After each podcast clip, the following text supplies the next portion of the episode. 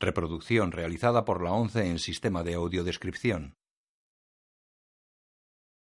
El presente DVD es propiedad de la ONCE y forma parte del servicio AUDESC destinado al uso exclusivo y gratuito de los afiliados de la organización. Queda prohibida en consecuencia su utilización en forma distinta a la regulada por las normas del servicio AUDESC establecidas por la ONCE, así como su reproducción, distribución mediante venta o alquiler, comunicación pública o explotación en cualquier otra forma. Audiodescripción 11 2014 El quinto poder, año 2013, color, no recomendada para menores de 12 años.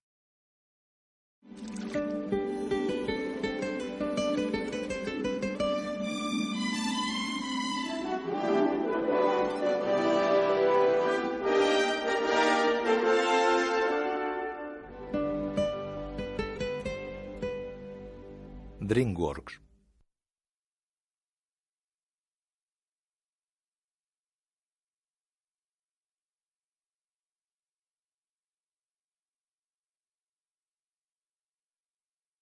Reliance Entertainment.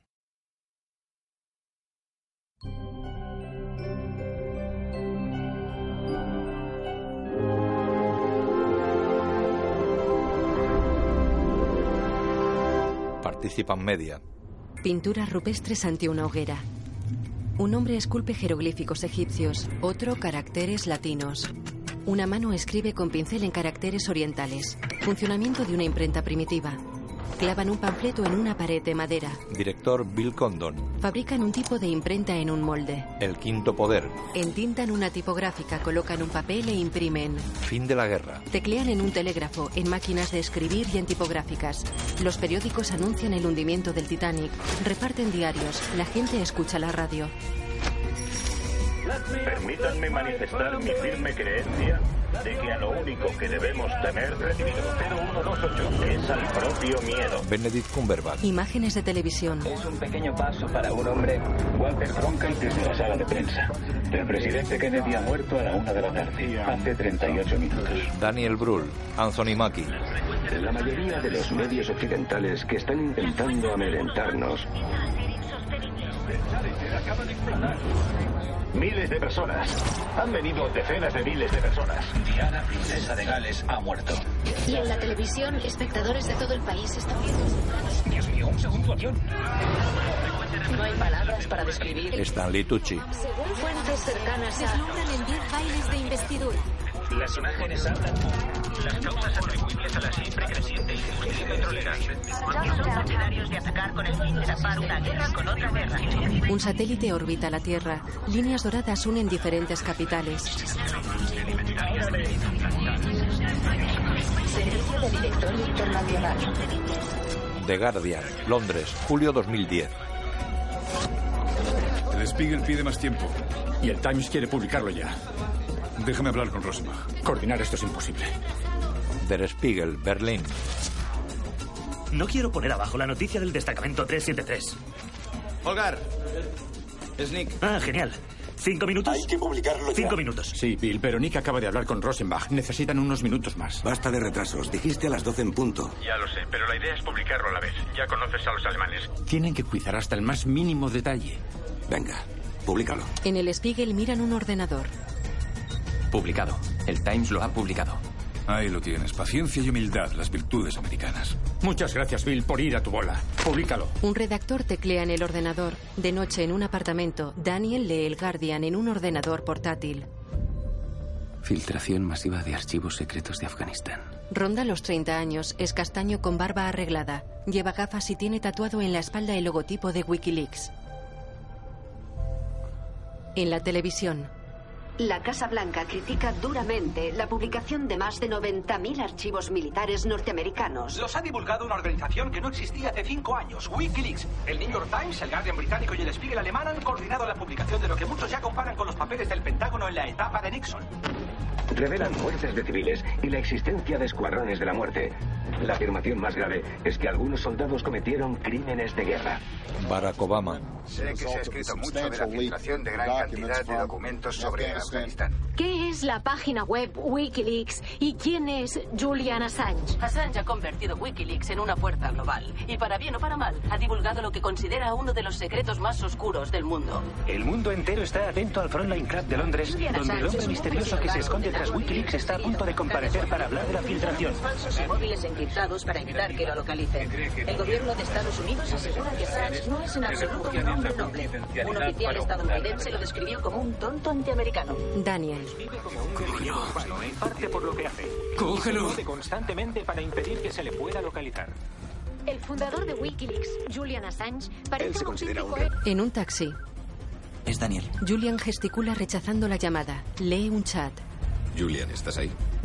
De este país. Supongo que casi todos habréis leído la prensa esta mañana. En una rueda de prensa.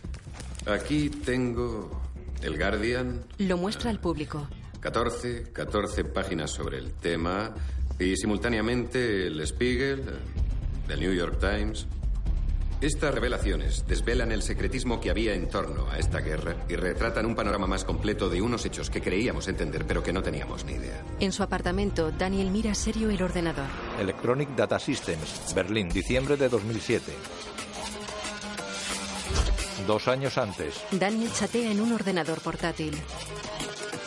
En off. Julian, ¿estás ahí?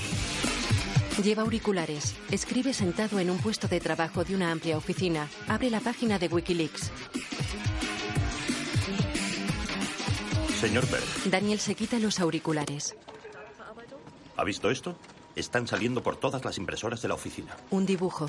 Alguien que se habrá cabreado porque nos haga trabajar en fin de año. Bueno, usted es el genio informático de la empresa. ¿Puede averiguar quién ha sido? Daniel asiente y va hacia un ordenador. Quien sea ha ocultado su dirección IP. Según esto, las impresiones se envían desde Mira extrañado al jefe. su ordenador. Recoge. Hay miles de páginas en el buffer. Tendrá que reiniciarlo para detenerlas. ¿A dónde va? Tiene que acabar el trabajo de Opel. El de Opel y el de General Motors. Por si quiere entretenerse con algo en fin de año. Le da unas carpetas y se va. Pasa con su bicicleta junto a una chica. El de mantenimiento dice que te has dejado esto en el escáner. Es el mismo dibujo. Ella lo tira. Feliz año nuevo. Se va montando en la bicicleta por la oficina. Ella lo sigue con la mirada esbozando una sonrisa. Una impresora hace copias del dibujo. En la calle, Daniel circula en bici por Alexanderplatz. Dos tranvías amarillos pasan cerca de él. Se acerca al centro de congresos de Berlín. Chaos Communication Congress. Cuando descifras el código fuente, puedes reprogramarlo para cualquier portador. Un cámara o un bloqueo. Dos fotos a la vez. Daniel camina por el centro de congresos. Pasa junto a una pelea de robots con forma de gallo. Un pequeño dron vuela por la sala. En un mostrador, Daniel Berg, me ofrecí voluntario para vender camisetas. Pero en algún sitio tenemos que estar apuntados. Mi socio Jaylin me envió la propuesta hace meses. Ahora vuelvo. No hemos recibido nada de Wikileaks. Wikileaks.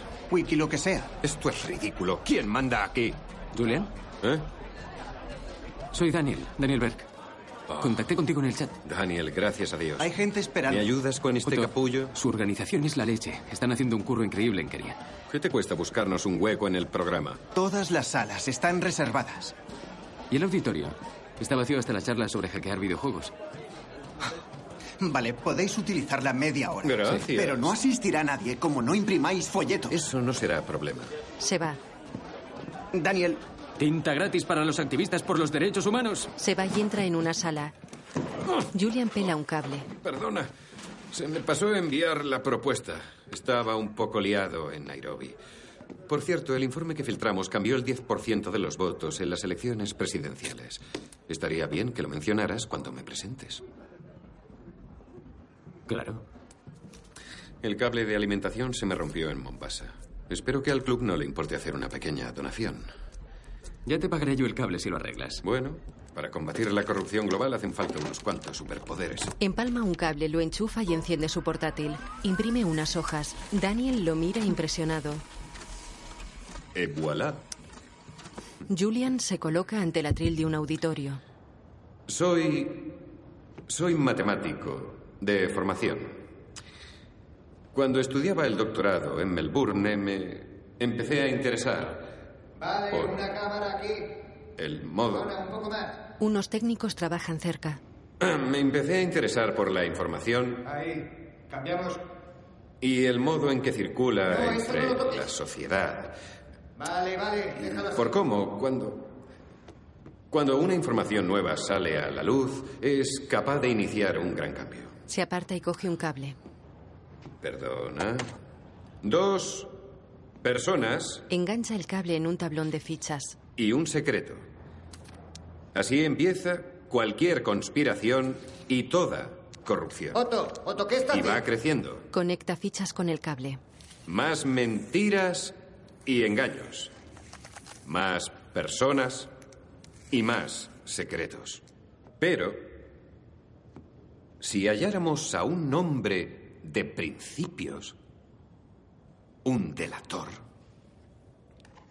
alguien dispuesto a revelar todos esos secretos, él solo podría derribar al más represivo de los regímenes. Tira del cable y arranca las fichas del tablón. ¿Qué coño hace? Otto, solo faltan 10 minutos. Y ahí viene el problema. Acabo de joder la presentación. Las represalias. Los delatores temen hablar por miedo a las represalias. Pero, ¿y si hiciéramos que ese miedo desapareciera? Hace 20 años compré mi primer módem y me uní a una legión. Cypherpunks luchando por la libertad, por la privacidad, por el derecho a permanecer ocultos tras nubes de código. Los hackers de hoy lo dan por sentado, pero si campan por Internet, es gracias a los programas que creamos nosotros para ocultar datos, para ocultar nuestras identidades. Se muestran animaciones en una pantalla. Y ya entonces supe que esta tecnología podría ser la clave de una nueva forma de justicia social. Cientos de voluntarios trabajan con los documentos que recibimos, pero hemos refinado nuestra tecnología hasta el punto de que ni yo conozco la identidad de nuestras fuentes. Y si la identidad del delator es secreta, este ya no tiene nada que temer. Como dijo Oscar Wilde, dale una máscara y te dirá la verdad. Julian, Daniel y una pareja caminan por el Congreso. Tendréis que esperar. Hemos tenido unos problemas técnicos. Qué charla, ¿eh? ¿Tú crees? Gente que comparte secretos de forma anónima. ¿No derribamos el muro por eso? Créeme, tus secretos no le interesan a nadie. Mira a una chica. Los tuyos, sin embargo. Sonríe y se va. La pena es que no hubiera más gente. Hay que convertirlos de uno en uno. Por cierto, si quieres puedo animar tus gráficos. ¿Qué les pasa a mis gráficos? Nada, seguro que en los 80 habrían sido de flipar. Julian lo mira extrañado. Oye, ¿vamos a la charla de microcontroladores? Va a hablar el que inventó el TV Bigón. Es un mando. Entras en un bar y puedes apagar todos los televisores. Julian mira alrededor. ¿No te aburres de estar con estos pringados? Montar antenas con cajas de Pringles, leer Neuromante y jugar a la llamada de Zulu. ¡Qué desperdicio! Hombres capacitados y generosos, hombres de principios. Eso es lo que necesita el mundo. Todo esto no es por lo que hemos luchado. Queda pensativo. Sonríe a Daniel. Mierda. Vamos. Se va. Daniel lo sigue. ¿Y a mí qué Corre, me Daniel. Ha sido ese tío que se ha puesto a hacer el imbécil. Tranqui, no tardamos nada. En la calle. ¿A dónde vamos? A la iglesia. Miran Berlín desde la cúpula de la catedral. Un gobierno destruido por la tiranía, reconstruido bajo una cúpula de cristal para que todo el mundo pueda observarlo. Ese es un ideal al que aspirar. Nieva suavemente. Mírala, Daniel. Ha resurgido de sus cenizas una ciudad gobernada en su día por fascistas, ahora está plagada de artistas, anarquistas, cuervos, nevadas y transparencia. Mi padre me llevó a la cúpula cuando la acabaron. Yo tenía 13 años y él no fue tan elocuente. Cuando yo tenía 13 años, mi madre empezó a salir con un tío de una secta australiana que se llamaba La Familia. Creían en el aura azul, en limpiar el alma y en imponer una disciplina estricta a los niños. Un niño baila ante una hoguera. Palizas de muerte, dietas famélicas y dosis habituales de fármacos psiquiátricos. Mi madre sabía que aquel tío era un cabrón, pero cuando entró en razón ya tenían un hijo juntos y... Nos pasamos los tres años siguientes huyendo. Nos persiguieron por todo el país. Qué aterrador. ¿Por qué crees que tengo el pelo blanco? Daniel lo mira sorprendido. Julian ronda 36 años, tiene melena de pelo blanco y la cara ovalada. Vamos. Quiero enseñarte una cosa. Caminan hacia un edificio con un mural pintado en un lateral. Se llama Tágeles. Es una casa ocupa de artistas. Iban a derribarla en los 90, pero la ocupó un grupo de pintores. Estupendo. Oye, tengo que ponerme a trabajar. ¿Ahora? Dentro. Con este ritmo de vida y el jet lag de Australia, al final ya no distingues la noche del día. Choca con una joven y pasa de largo. Perdona. Un hombre choca con Daniel, que sigue a Julian. Cruzan una planta llena de gente. Un hombre negro baila sentado. Dos chicas se besan en los labios. Daniel se acerca a Julian, que está sentado a una mesa con su ordenador portátil. ¿En qué estás trabajando ahora? Lo de hoy ha estado bien, pero estos documentos son delicados. Hay vidas en juego. ¿Confía en mí? Se sienta frente a Julian. Saca su portátil.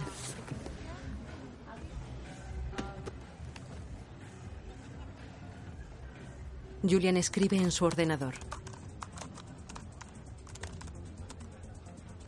Un chat de Wikileaks se activa en el ordenador de Daniel. Julian escribe en el suyo. Daniel lee. Hablemos por aquí. Lee en off lo que escribe. ¿Es seguro? ¿Encriptado?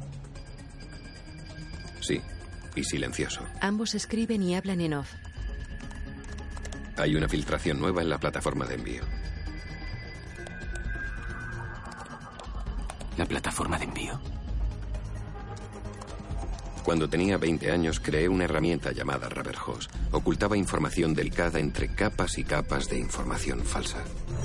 Wikileaks se basa en la misma idea. Elige un mensaje. ¿Estás a salvo? Estás a salvo. Estás a salvo. Estás a salvo. Estás a salvo. Estás a salvo. Constantemente subimos información falsa de fuentes falsas que hace que resulte imposible detectar nuestras verdaderas fuentes. Miles de textos se alejan sobre un fondo negro. Su mera presencia puede negarse rotundamente. El sistema hace irrastreables las fuentes. Una hoja con la frase Estás a salvo flota sobresaliendo entre multitud de páginas escritas. Los mensajes simplemente aparecen en la plataforma de envío. La hoja vuela sobre una gran oficina y se posa sobre el portátil de Daniel que la coge. ¿Estás a salvo? Mira a la gente que trabaja en la oficina. En la casa ocupa, Julian escribe en su portátil. ¿Has oído hablar del Julius Baer? En la oficina, Daniel mira una caja en la que pone Julius Baer. En la ocupa, escribe en su portátil. Es un gran banco suizo, ¿no? Sobre imágenes del banco.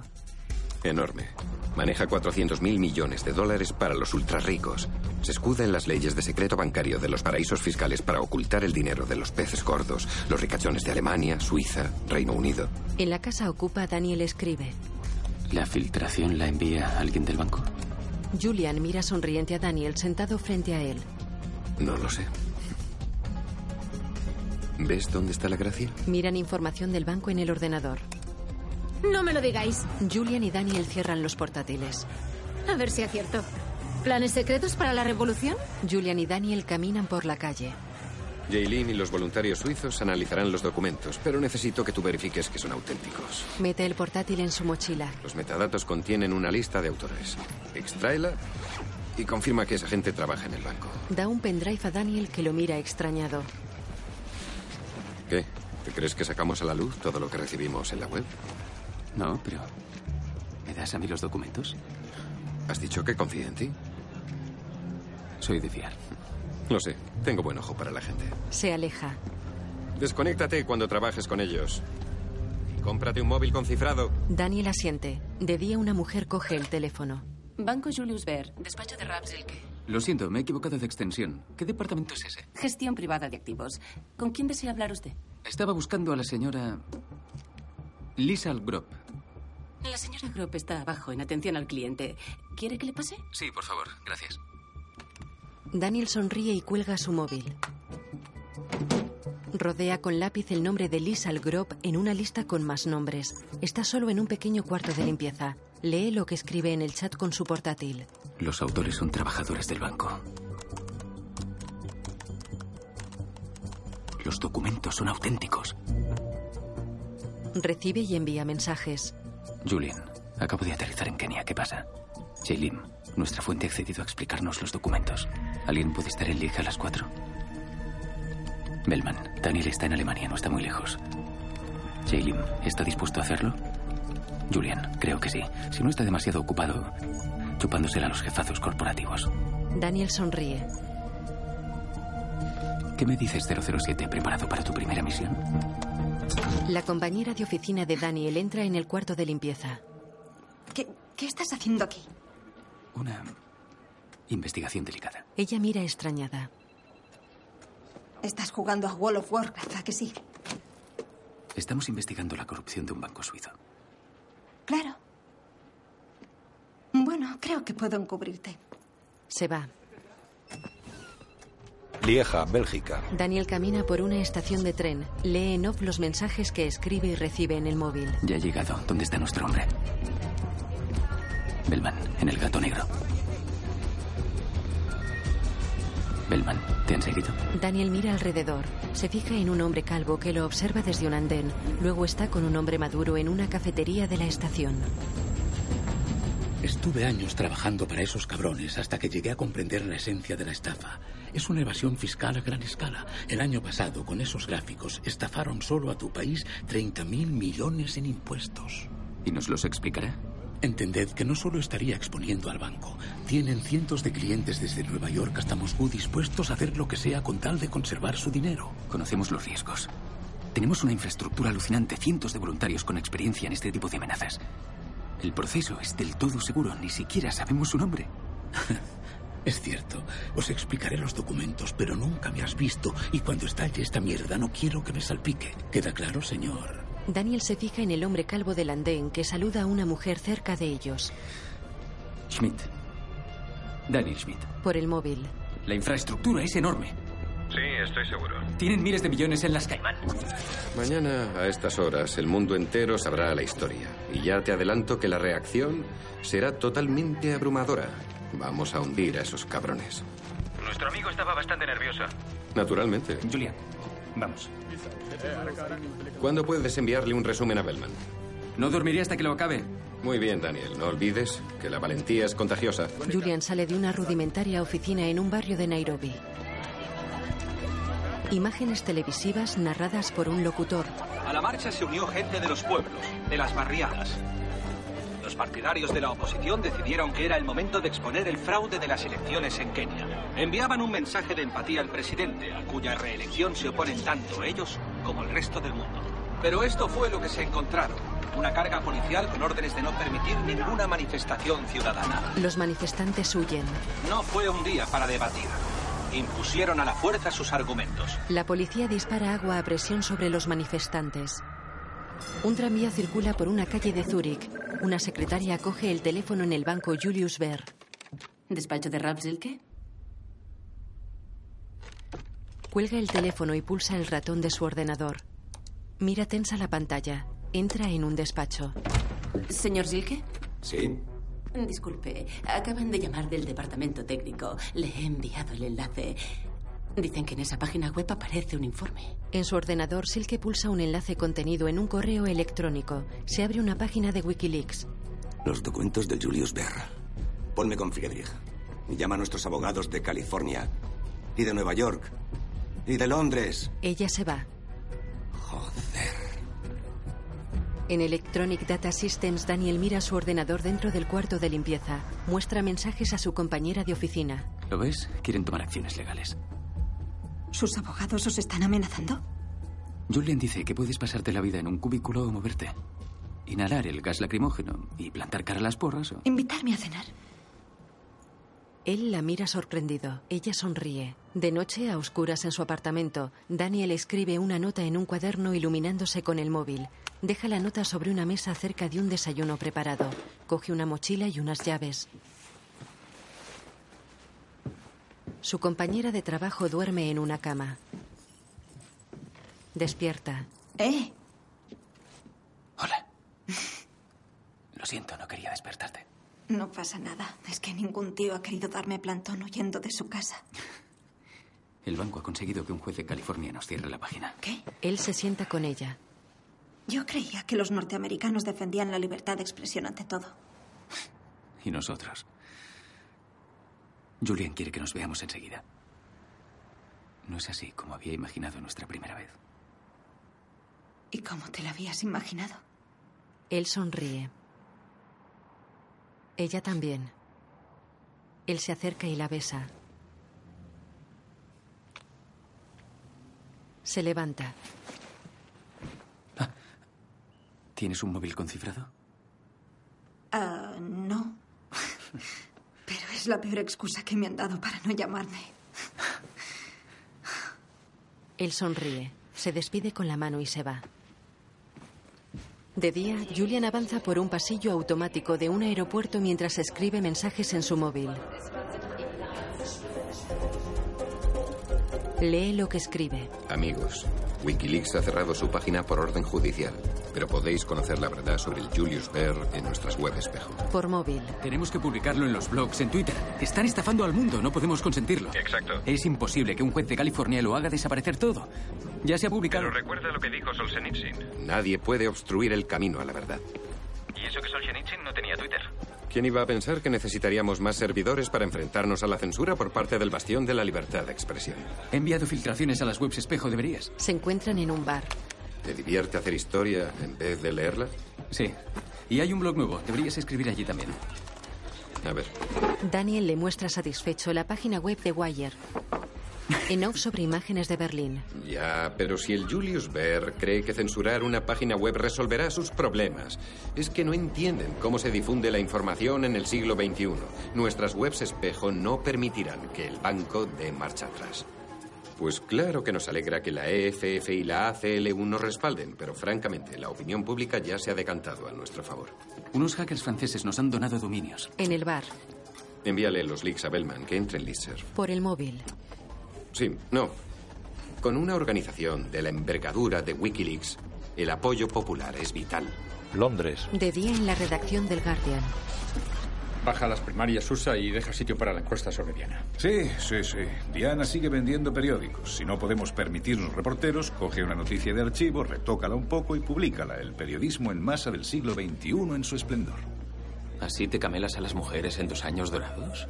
Está claro que no puedo impresionarlas con las noticias de las que se hacen eco los medios modernos. Las mujeres que conozco saben muy bien que se omite algo. Les da papeles. Mm, ya, y supongo que nos dirás qué es. Eso se lo dejo al señor Assange y a su grupito de programadores. Se aleja.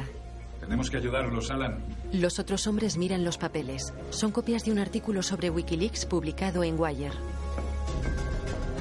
De noche en Berlín, Daniel y Julian están en una cafetería. El Guardian, el Times, la CBS, todos ponen el enlace a nuestras webs espejo. Escucha esto. La medida cautelar del banco ha movilizado a un oscuro grupo de soñadores, lo que paradójicamente ha suscitado aún más interés por su máquina de filtraciones incensurable. Y ahora los clientes del banco podrían ser procesados en Alemania y Estados Unidos. ¿Te lo puedes creer? Justicia de verdad para esos cabrones. Es genial. Es genial. La página de Wikileaks aparece en el portátil de Julian. El juez habrá levantado la medida cautelar. Volvemos a estar online. ¡Joder! Hemos ganado. Hemos ganado un banco de miles de millones. es de locos. Ya lo sé. Hay que celebrarlo. Se levanta. Sí, podemos pedir unas birras o algo así. No, con todos. Con Bellman, Jay Lim y los demás. Ha sido un trabajo de grupo. Vamos a hablar por Skype. Eh, no lo sé, ya es algo tarde para... Venga. Acabo de recibir un email de Bellman. Y he chateado con Jay Lim hace un cuarto de hora. Mira su ordenador. Julian queda pensativo. Vale. Ya va siendo hora de que los conozcas a todos cara a cara. Se levanta y coge su portátil. Puede que sea el momento. Vamos ahí dentro. Daniel sonríe, coge su portátil y va tras él. Entran en la sala de fumadores de la cafetería. Se sientan a una mesa con los ordenadores.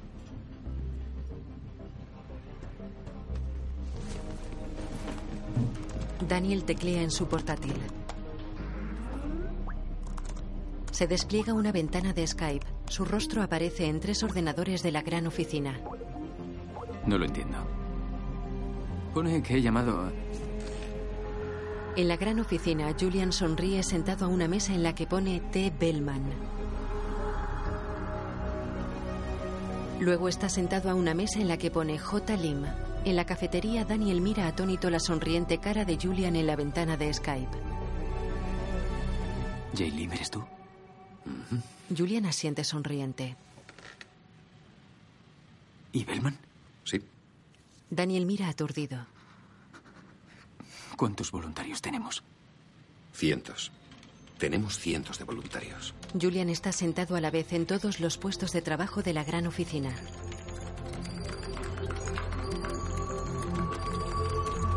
En la cafetería, Daniel queda cabizbajo. ¿Qué? Tenemos cientos de direcciones de email. No es lo mismo. Al empezar, toda empresa exagera su tamaño. Si no, no nos filtrarían información confidencial. ¿Dos frikis con un único servidor sería? ¿Solo tenemos un servidor? Mm, Bueno, de cara a la galería, no. Castro empezó una revolución con 82 hombres, no importa lo pequeño que seas, mientras tengas fe y un plan de acción. He mentido a un montón de periodistas. A nuestra fuente del Julius Baer. Mentiras necesarias. Si el Julius Baer hubiera sabido que se enfrentaba a un ejército de dos. ¿Qué? ¿Se nos habría encargado? Son un banco, no la mafia. ¿Y por qué has usado un nombre falso? Vamos, Daniel, es transitorio. Una solución poco elegante. Tenía fácil arreglo. Tengo cientos de amigos a los que podría haber llamado. Es una patraña. ¿Qué? ¿Qué puedes llamar a amigos? Vale, quiero enseñarte una cosa. ¿Dónde está? Busca en su mochila. ¿Dónde lo he metido? La vuelca sobre la mesa. Busca entre los objetos. Coge un estuche con cremallera y se lo lanza a Daniel. Ábrelo. Daniel lo hace. Dentro hay un disco duro y un recorte de prensa. Léelo, lee lo que hay dentro. Daniel saca el papel. Subversivo será juzgado por piratería informática. Mendax, Trash y Prime Suspect. Tres chavales con nombres inventados viviendo aventuras inofensivas. Subversivos todos a una. Y cuando al final la policía federal nos pilló, Trax se declaró culpable y Prime Suspect se presentó como testigo contra mí. Recuerdo la espera del veredicto en aquella salita. Caminando de aquí a allá en zigzag como una abeja mareada. Y pensando lo que sería vivir en una celda. Fue estresante. Por eso tengo el pelo blanco. Daniel lo mira extrañado. No se llega a nada confiando en los demás. Las personas son leales hasta que les conviene dejar de serlo. Ambos quedan pensativos. Los tiranos a los que nos enfrentamos tienen dinero y armas y yo no tengo un ejército con el que combatirlos. Solo cuento con una página web, unas cuantas direcciones falsas de email y... contigo. Daniel lo mira serio. ¿Cuento contigo? Daniel aparta la mirada. Imágenes de televisión. El gran cortafuegos de la censura china ha quedado expuesto esta semana. Wikileaks ha publicado 35 vídeos de las protestas tibetanas que han circulado como la pólvora por la red. Tras el incendio del reactor Monji, los agentes minimizaron el alcance de los daños y negaron la existencia de una fuga de sodio. El vídeo puede verse en la página web de Wikileaks. Los documentos bautizados como Biblias de la cienciología los ha recopilado y publicado Wikileaks y no inducen a los escépticos a que cambien de opinión. Voces globales, conferencias sobre medios civiles, Amberes. Habían elegido a un joven bajo el nombre de Shenu como jefe supremo y estaban a punto de derrocarlo. El oficial estaba triunfante. Llevaron a Shenu y a parte de sus Julian mira una foto. Ese tío fundó una puñetera religión. Es impresionante. Pretendemos divulgar lo que tienen que soportar los adeptos. Tenemos constancia del recorrido de introspección, el aislamiento impuesto, la regulación de las comidas. A Six Abar le encantaría. ¿Tenéis un portavoz francés con el que contactar en París? El bendito Guardian nos honra con su presencia. Se acercan dos periodistas. Son como Woodward y Bernstein. Disculpa. Fíjate, a la caza de la noticia, captando la atención de la gente. Debería trabajar para él. Visto cómo están cayendo los periodistas, ponte a la cola. Parece que quieres mandarnos al paro. Quiero que hagáis bien vuestro trabajo. Si no podéis, alguien tiene que tomar el relevo. Oh, ¿eso es lo que haces? Cualquiera puede recopilar información, colgarla en una web y decir que es una noticia, pero quienes compran nuestros periódicos son más exigentes. ¿Todavía hay quien compra periódicos? Venga, venga, estamos en el mismo barco. Esto es periodismo ciudadano, como un nuevo sistema nervioso. Está un pelín atascado. La página de Wikileaks muestra un vídeo parado. Sí, es lo que pasa cuando recibes 10.000 visitas cada hora. Por cierto, ¿cómo va vuestra web? sí, vamos. Los periodistas se van. Daniel está al ordenador. Se ha vuelto a colgar. Necesitamos más servidores. Este es el precio que hay que pagar por darle al mundo noticias gratis. Que no tienes dinero. Yo tengo unos miles de euros ahorrados. Nos da para comprarlos en eBay. Julian lo mira extrañado. ¿Qué? ¿No somos hombres de principios? ¿Capacitados y generosos? Ambos sonríen. Un BMW circula por París de noche y luego durante el día. Sobre un mapa, una línea une Berlín y París. En la calle Daniel y Julian sacan un servidor del maletero del BMW. Se lo dan a un joven que les espera en un portal. Sobre un mapa, líneas finas irradian desde París y Berlín. Daniel conduce el BMW por una carretera. Julian coge un botellín de Club Mate de unas cajas que hay en el asiento trasero. Lo abre con los dientes y bebe. Daniel bebe de otro botellín de la bebida energética. El mapa muestra una línea que une París y Zúrich. Un servidor está en funcionamiento. El BMW circula por una ciudad. En la calle, Julian y Daniel miran tensos alrededor junto a un portal. Daniel tiene un servidor en los brazos. Un joven les abre y pasan dentro. En el mapa una línea llega a Estocolmo. Varios servidores están en funcionamiento. En el mapa líneas finas irradian desde París, Zúrich, Berlín y Estocolmo. En el BMW Julian toma bebida energética mientras Daniel conduce bajo la nieve.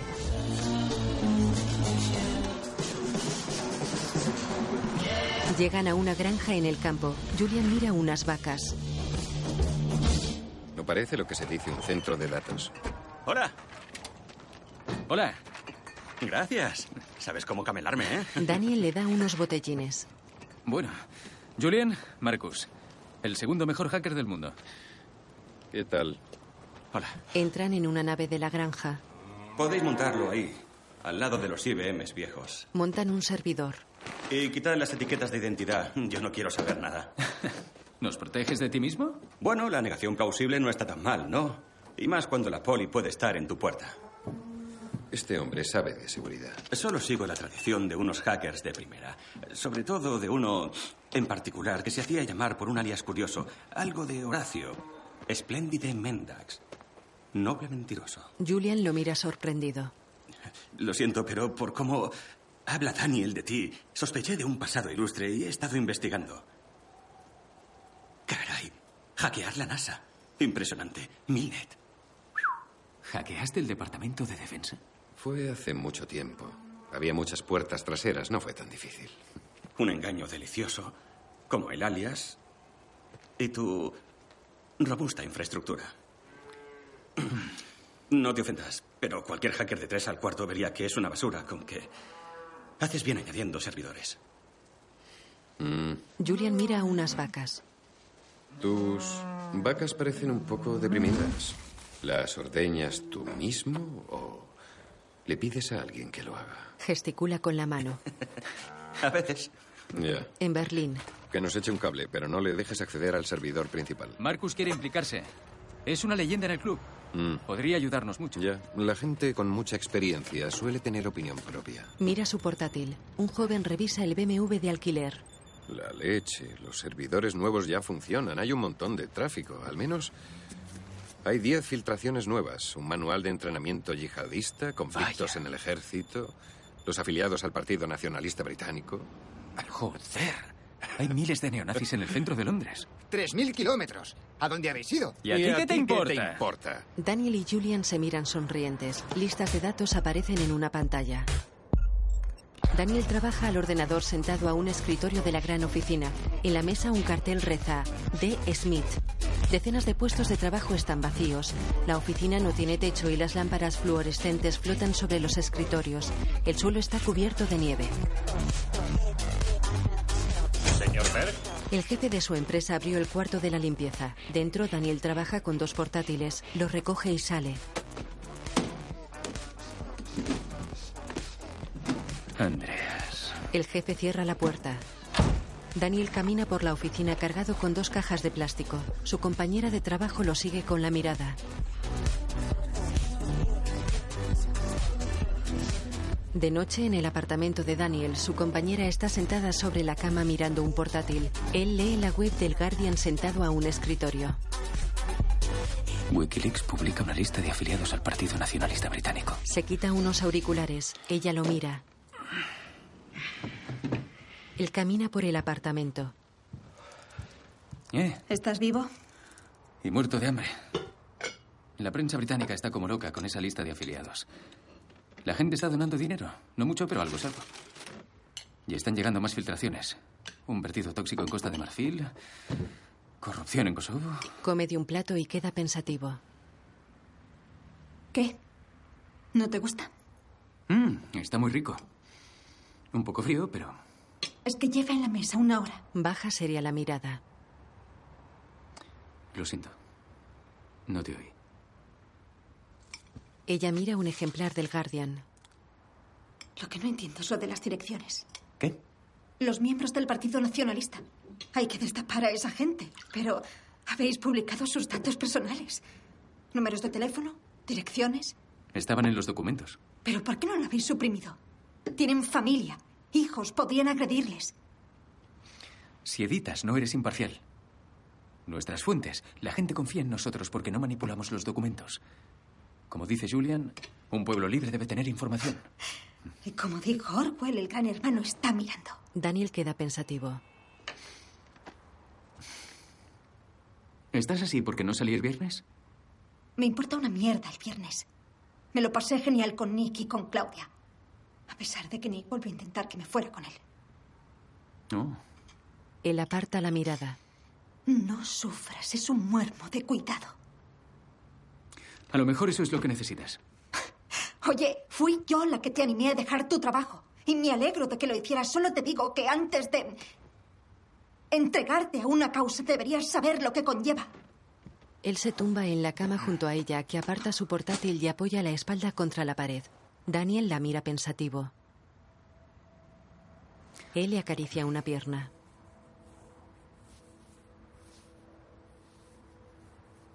¿Recuerdas la última vez que hicimos el amor? Él se incorpora. Seguro que recordaré la próxima. Se quita las gafas y se pone de rodillas ante ella. Eres muy listo. Solo lo justo. Se acerca despacio y se besan en los labios.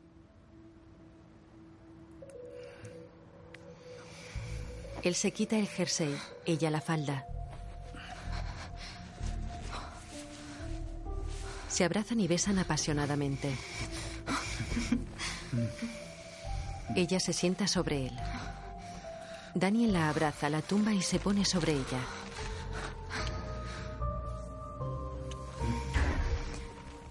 ¿Qué ha sido eso? Miran hacia una ventana de la cocina. Alguien camina tras ella. ¿Quién es? No lo sé.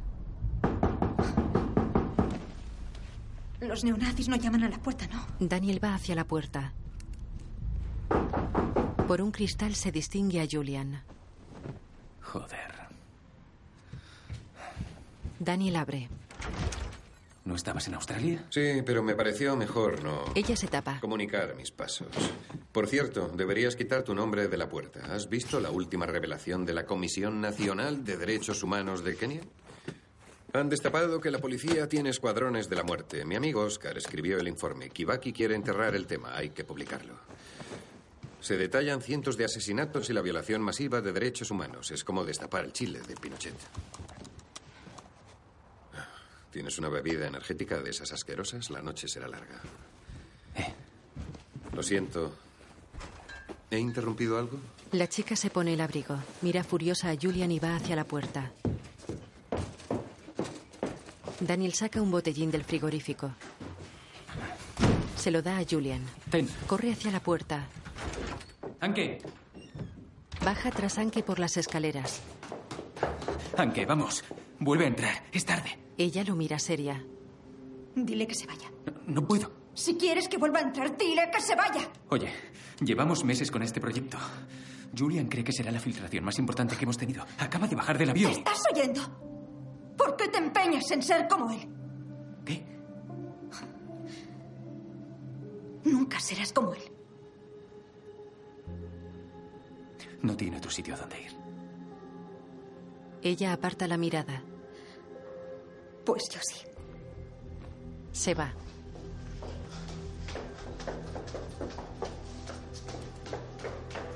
Daniel golpea la barandilla.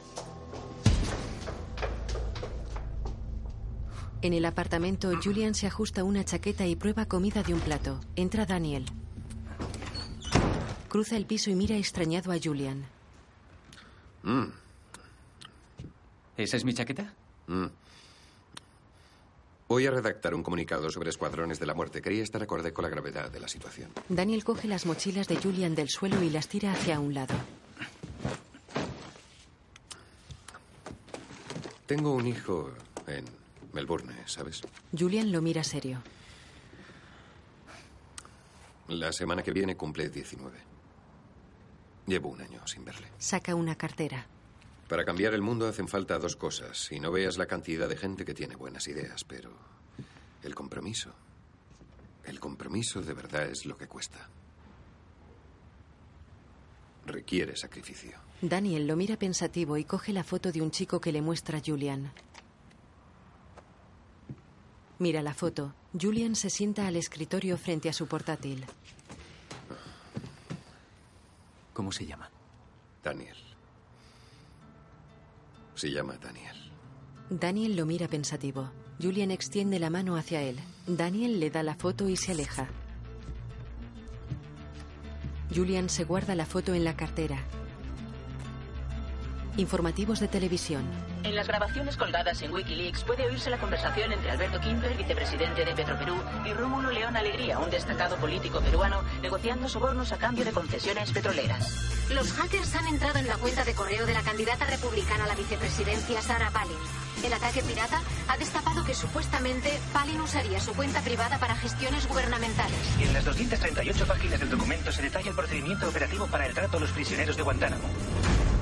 Wikileaks ha publicado un documento interno de Compting, el mayor banco de Islandia. Compting ha conseguido una orden judicial contra el canal de televisión RUV, pero de poco le ha servido.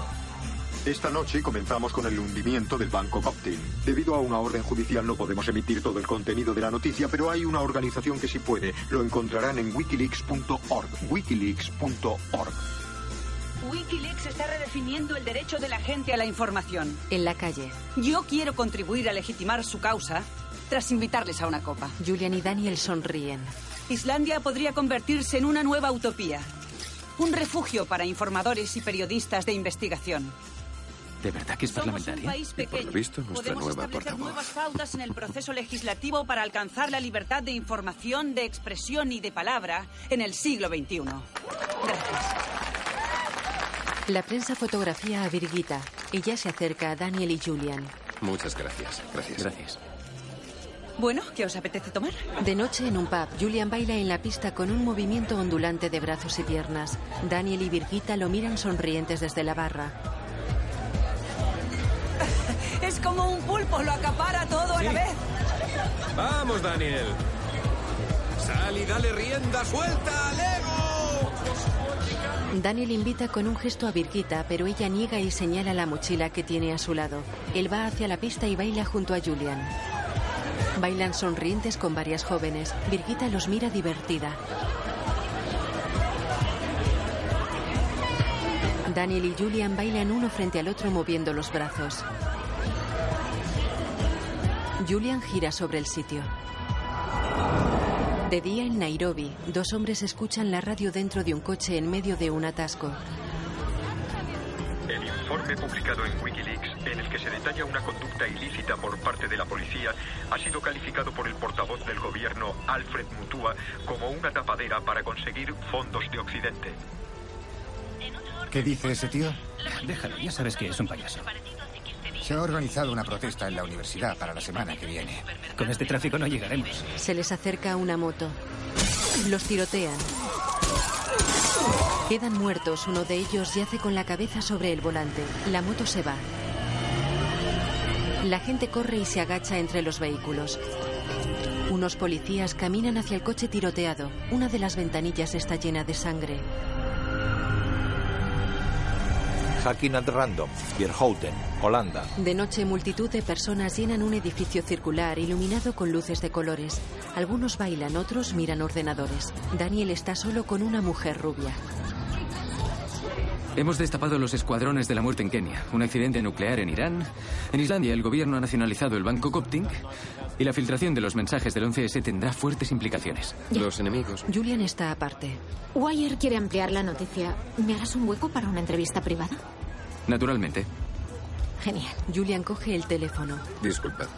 Eh, La mujer da una tarjeta a Daniel. llámame.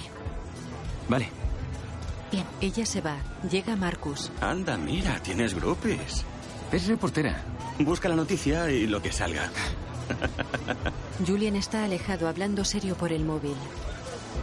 Daniel lo mira extrañado. En la televisión, víctimas, Oscar Kamau Kingara y John Paul Oulu, habían colaborado estrechamente con la Comisión Nacional de Derechos Humanos de Kenia en un informe en el que se documentaba la implicación de la policía de Kenia en más de 400 asesinatos.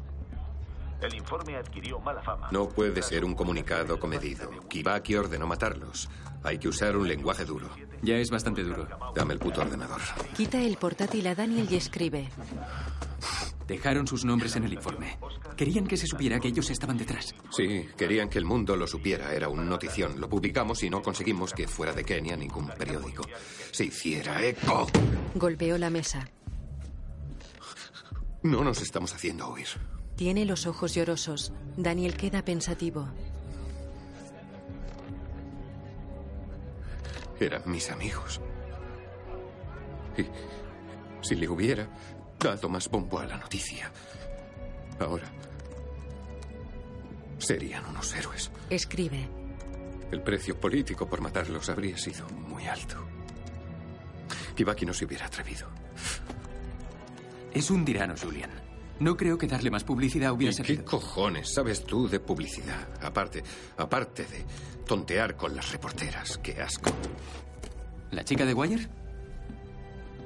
Le vendía una noticia. Pues eso déjamelo a mí. Se va. Daniel mira a Marcus. No es nada personal, está asustado. Y tú también deberías estarlo. Nuestro sistema operativo es seguro. Las otras fuentes están a salvo. No pasa nada. En serio. Marcus lo mira fijamente. ¿Qué? ¿Crees que somos vulnerables? Creo que sois una amenaza para presidentes, reyes, cabecillas. Gente que no tiene ningún problema en pagar a crackers, que estarán encantados de entrar en un sistema operativo seguro.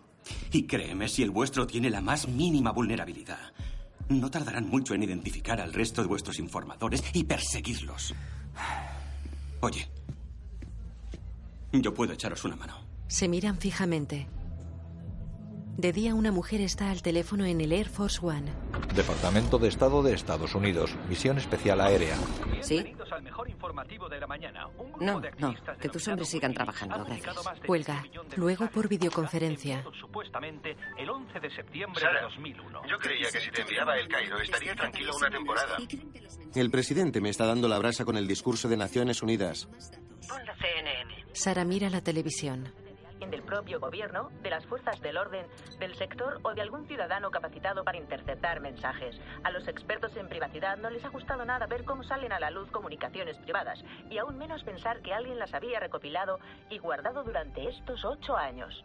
A las 8.45 el primer avión impactaba en el World Trade Center y antes de las 8.50 llegaban los primeros mensajes de que algo iba mal.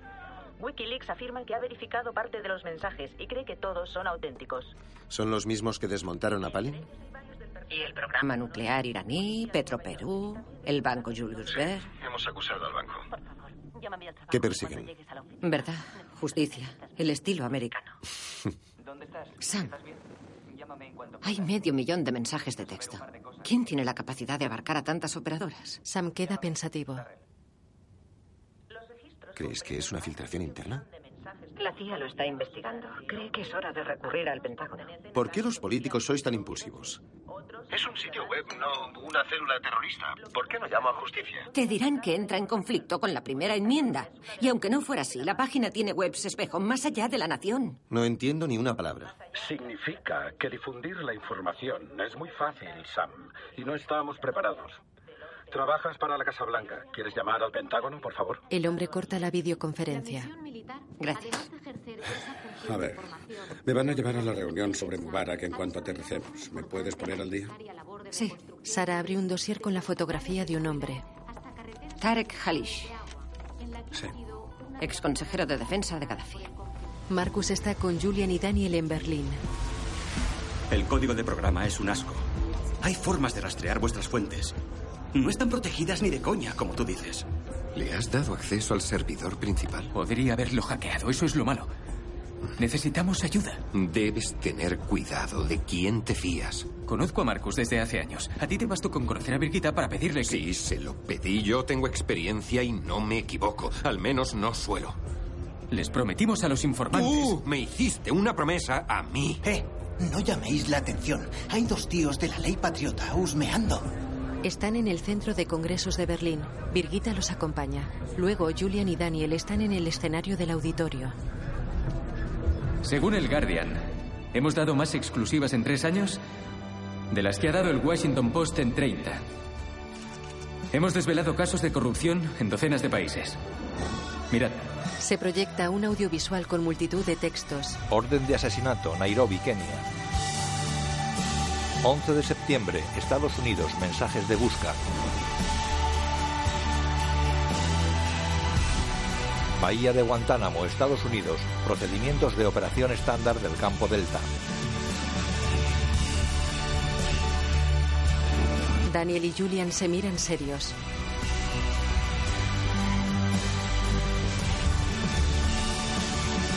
Julian mira pensativo la proyección.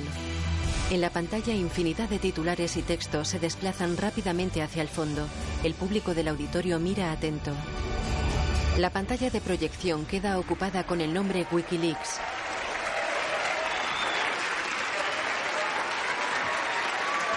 Julian y Daniel van hacia el centro de la tarima.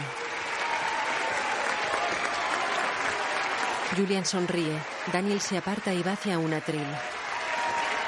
Gracias. Gracias. Una espectadora está ante un micrófono. Funciona. Por favor. Yo crecí en Alemania Oriental. Te vigilaban hasta para escribir una carta sobre una tubería rota. Podían incluso interrogarte y meterte en la cárcel. Y creo, señora Assange, que con alguien como usted, el muro habría caído años antes.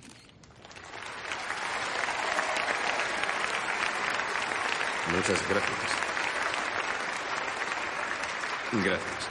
Esta mujer define la esencia de lo que intentamos conseguir.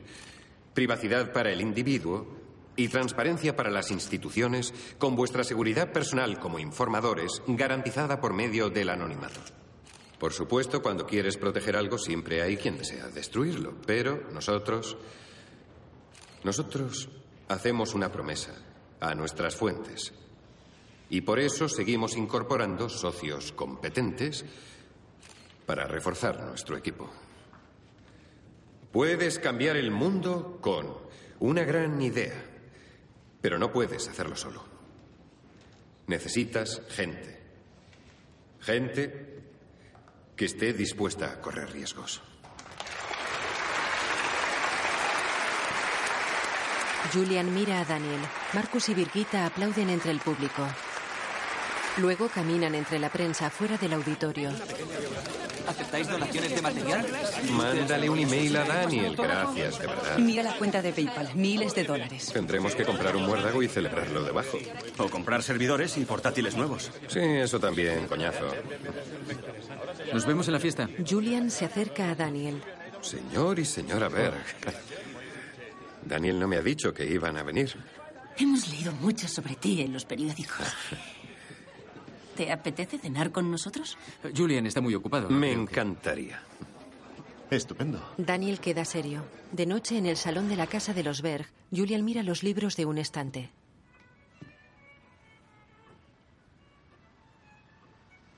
Repara en la foto de un niño vestido con kimono. Esa foto la hicimos en Bélgica. Yo organizaba las competiciones. Mm. Fuimos a Düsseldorf, a Ginebra. ¿Te acuerdas de aquel al que ganó en Praga? Era enorme. Sí. Lo que pasa es que era gordo y lento. Por cierto, ¿has visto esto? Hay un gato sobre unos papeles. Papá. Smith, no me estropees los papeles. Baja de ahí. Siempre encima de mis papeles. Ha guardado todos los artículos. Había un artículo sobre el Julius Baer en el Frankfurter. Era fantástico. Muestra un periódico a Julian. No nos interesan los periódicos comarcales. ¿Es un periódico nacional? Julian fuerza una sonrisa y mira hacia los libros. Tiene una buena colección. Sí. Le va el anarquismo. El padre lo mira extrañado. Julian coge un libro. Qué curioso. Yo no conocía a mi padre biológico hasta los 20 años. Y cuando fui a su casa en las estanterías tenía a Kafka, Kropotkin, Solzhenitsyn. Todos los libros que durante años había intentado descubrir por mi cuenta. Mira fijamente el libro. ¿Quieres llevarte uno prestado? Julian deja el libro en el estante. El padre de Daniel mira extrañado a su familia. ¿Dónde está el baño? Por allí. Julian mira alrededor, coge su mochila y se va del salón.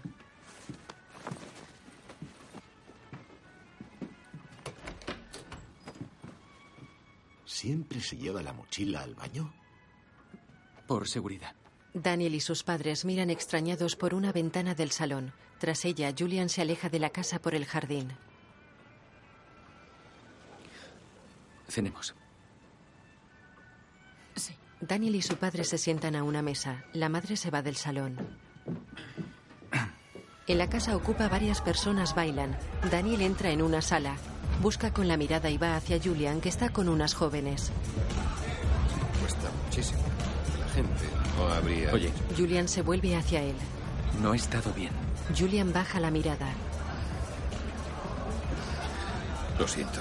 Le pone un brazo sobre los hombros. Hasta luego. Tranquilo, adiós. Julian y Daniel se alejan. Es que he perdido el apetito. Deja la mochila sobre una mesa.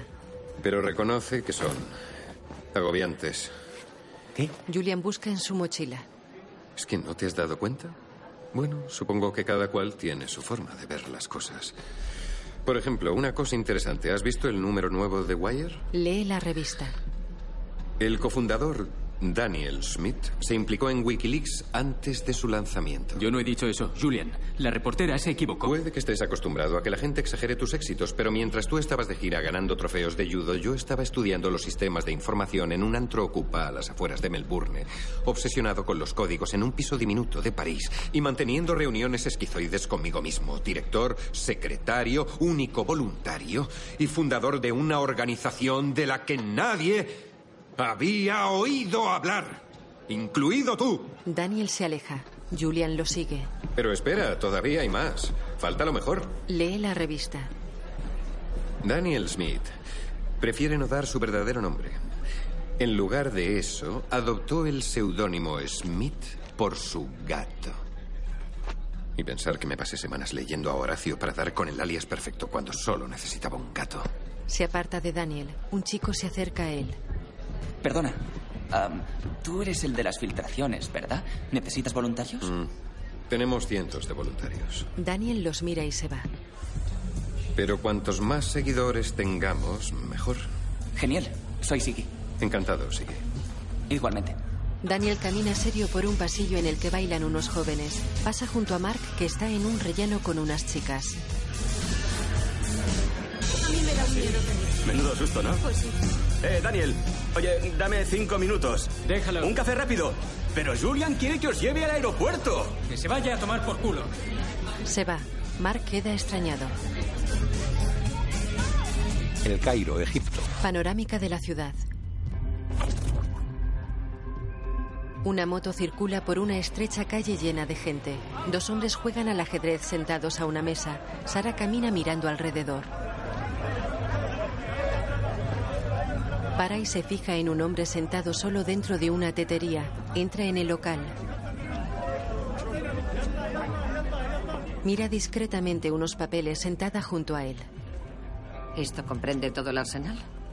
Pese a los esfuerzos por amoldarse a la Convención sobre Armas Químicas, es imposible que puedan destruirlas todas dentro del plazo. ¿Quién está dando largas, Gaddafi o su hijo? No está claro. Pero Mutasim es ambicioso. Su hermano es bastante impopular y así podría postularse como el posible sucesor de su padre. Justo lo que necesitamos. Otro pirado con gas mostaza. Un camarero retira una tetera metálica que tienen sobre la mesa y les deja otra. Un hombre los mira desde otra mesa. Sara repara en él y mira seria a su confidente. ¿Recuerdas la fiesta de Año Nuevo en Sharm el Sheikh? Yo empezaba el programa Fulbright y bebí un poco. Bebiste mucho.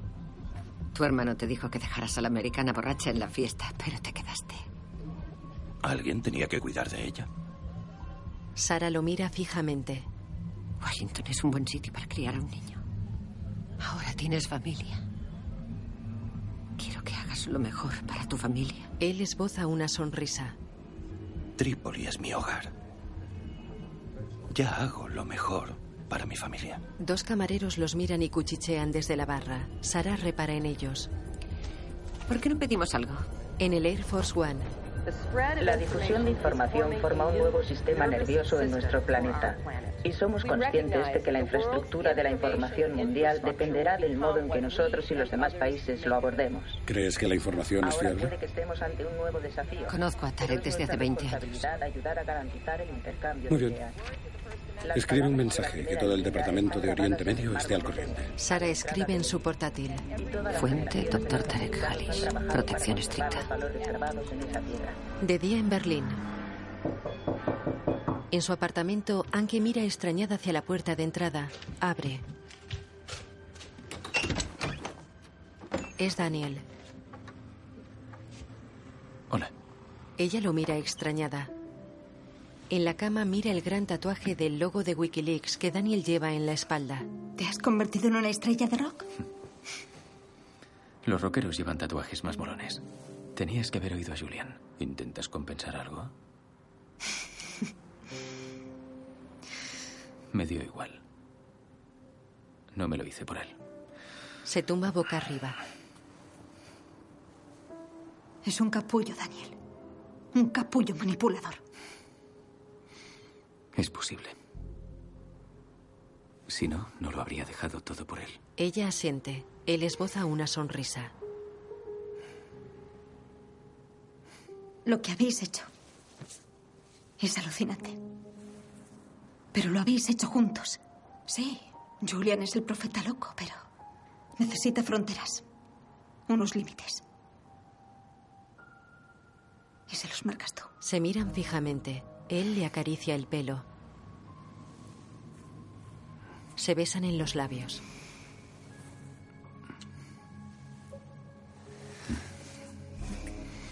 Tonsberg, Noruega.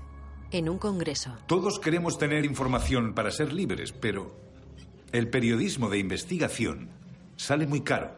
Cuando los periódicos pasan apuros es lo primero que se recorta. Por eso los proveedores de material de fuentes de primer orden, como Wikileaks, son tan importantes. ¿Assange va a venir o no? Julian entró. Tengo un mensaje. Llega con retraso. Los controles de pasaporte son un coñazo.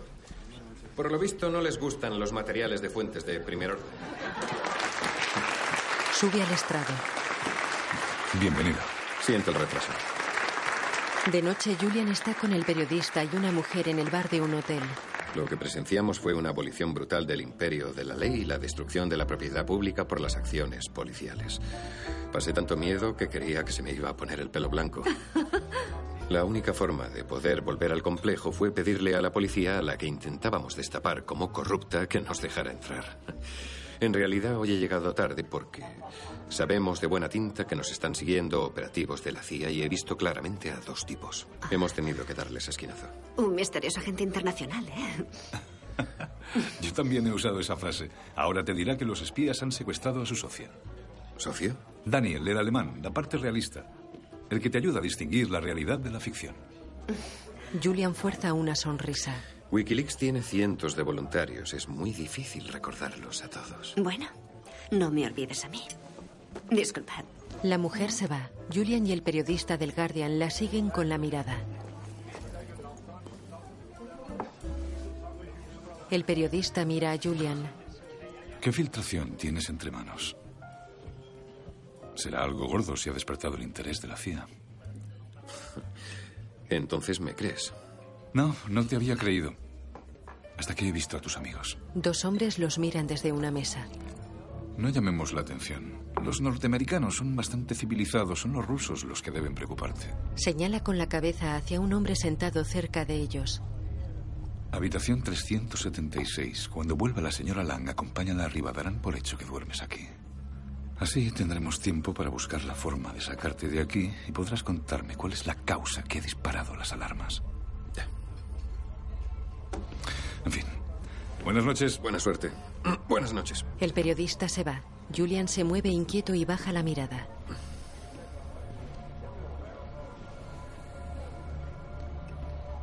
Bebe de un vaso.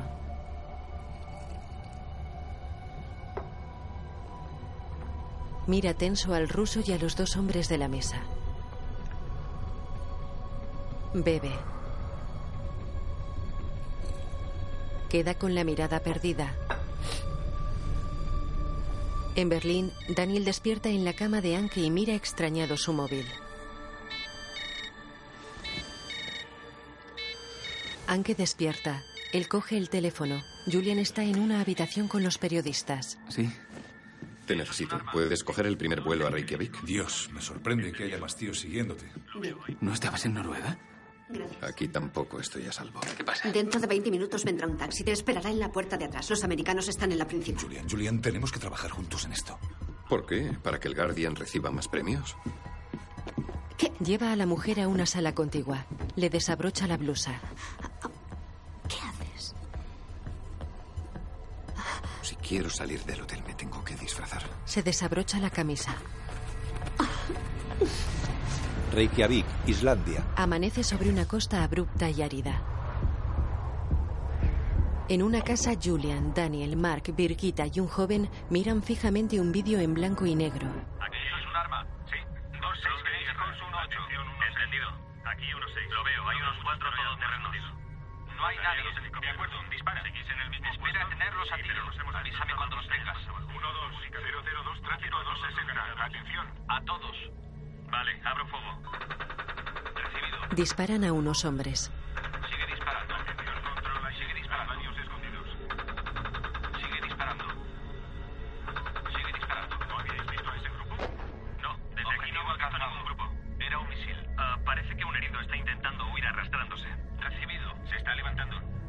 ¿Lo que tiene debajo de la mano es un arma? No, no, todavía no he visto ninguna. ¿Veis a ese tío arrastrándose en la acera? Sí, lo veo. Voy a disparar. Hay individuos acercándose al escenario. Seguramente van a recoger los cadáveres y las armas. Da la vuelta. Nadie. Recibido. Con tanto polvo no los veo. Vengo. Dispara. Largaos de aquí. Disparan a un vehículo y a la gente que huye. Toma ya. Fíjate, de lleno en el parabrisas. Mira cuánto cabronazo muerto. ¿Iban armados? Con cámaras solamente. Dos de las víctimas trabajaban en Reuters. Un cámara y su conductor. El ejército dijo que murieron en un enfrentamiento entre soldados norteamericanos e insurgentes. La prensa recibió el fuego cruzado. ¿Reuters no había una investigación? El Pentágono la obstruyó. Es un encubrimiento masivo. Esto es muy gordo. Creo que esto lo cambiará todo. Tráfico, donaciones. Quiero que se llame asesinato colateral. Es un pelín fuerte. ¿No te parece que lo merece? No nos precipitemos. Hay que asegurarse de que es válido. ¿De dónde ha salido? De un tío que dice que es militar estadounidense, pero deberíamos localizar a las familias de las víctimas. ¿En Bagdad? Sí, en Bagdad. Somos periodistas. Tenemos que verificar las fuentes. Tendrías que ir buscando vuelos. Habrá que procesarlo, mejorar la resolución. Podemos usar FFmpeg y editarlo con Final Cut. Conozco a unos que pueden hacerlo. En RV. Bien. Llueve suavemente. Mark y Virgita trabajan al ordenador. Bien. Ahora añade el sonido de fondo. Otra vez. La radiofrecuencia en las comunicaciones militares. Vale.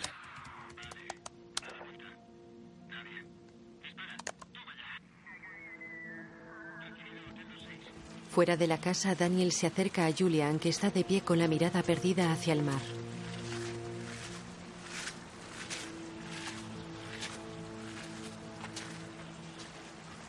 Para junto a él. Julian queda pensativo. Ambos visten abrigos con capucha. Hay quien dice que encajo en el perfil del autismo. Supongo que por eso dependo tanto de la gente que tengo cerca. Ya. Hay que organizar una presentación a los medios. Sí, sí está preparando algo en el Parlamento. ¿Sigue? ¿Quieres lanzar la mayor filtración que hemos tenido en Islandia? Llevemos la lucha a su terreno. La valentía es contagiosa. ¿No? Lo mira fijamente, le da una palmada en el hombro y se va. Julian queda pensativo.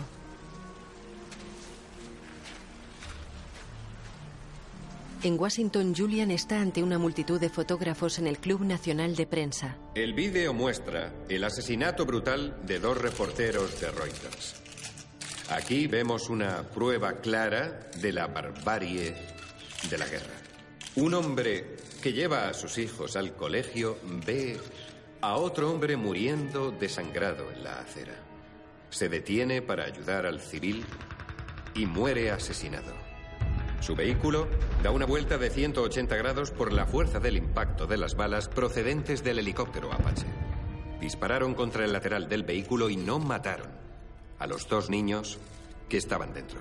La web lo ha llamado asesinato colateral. Capitán Nash, ¿se ajustan los hechos a la labor de nuestras tropas?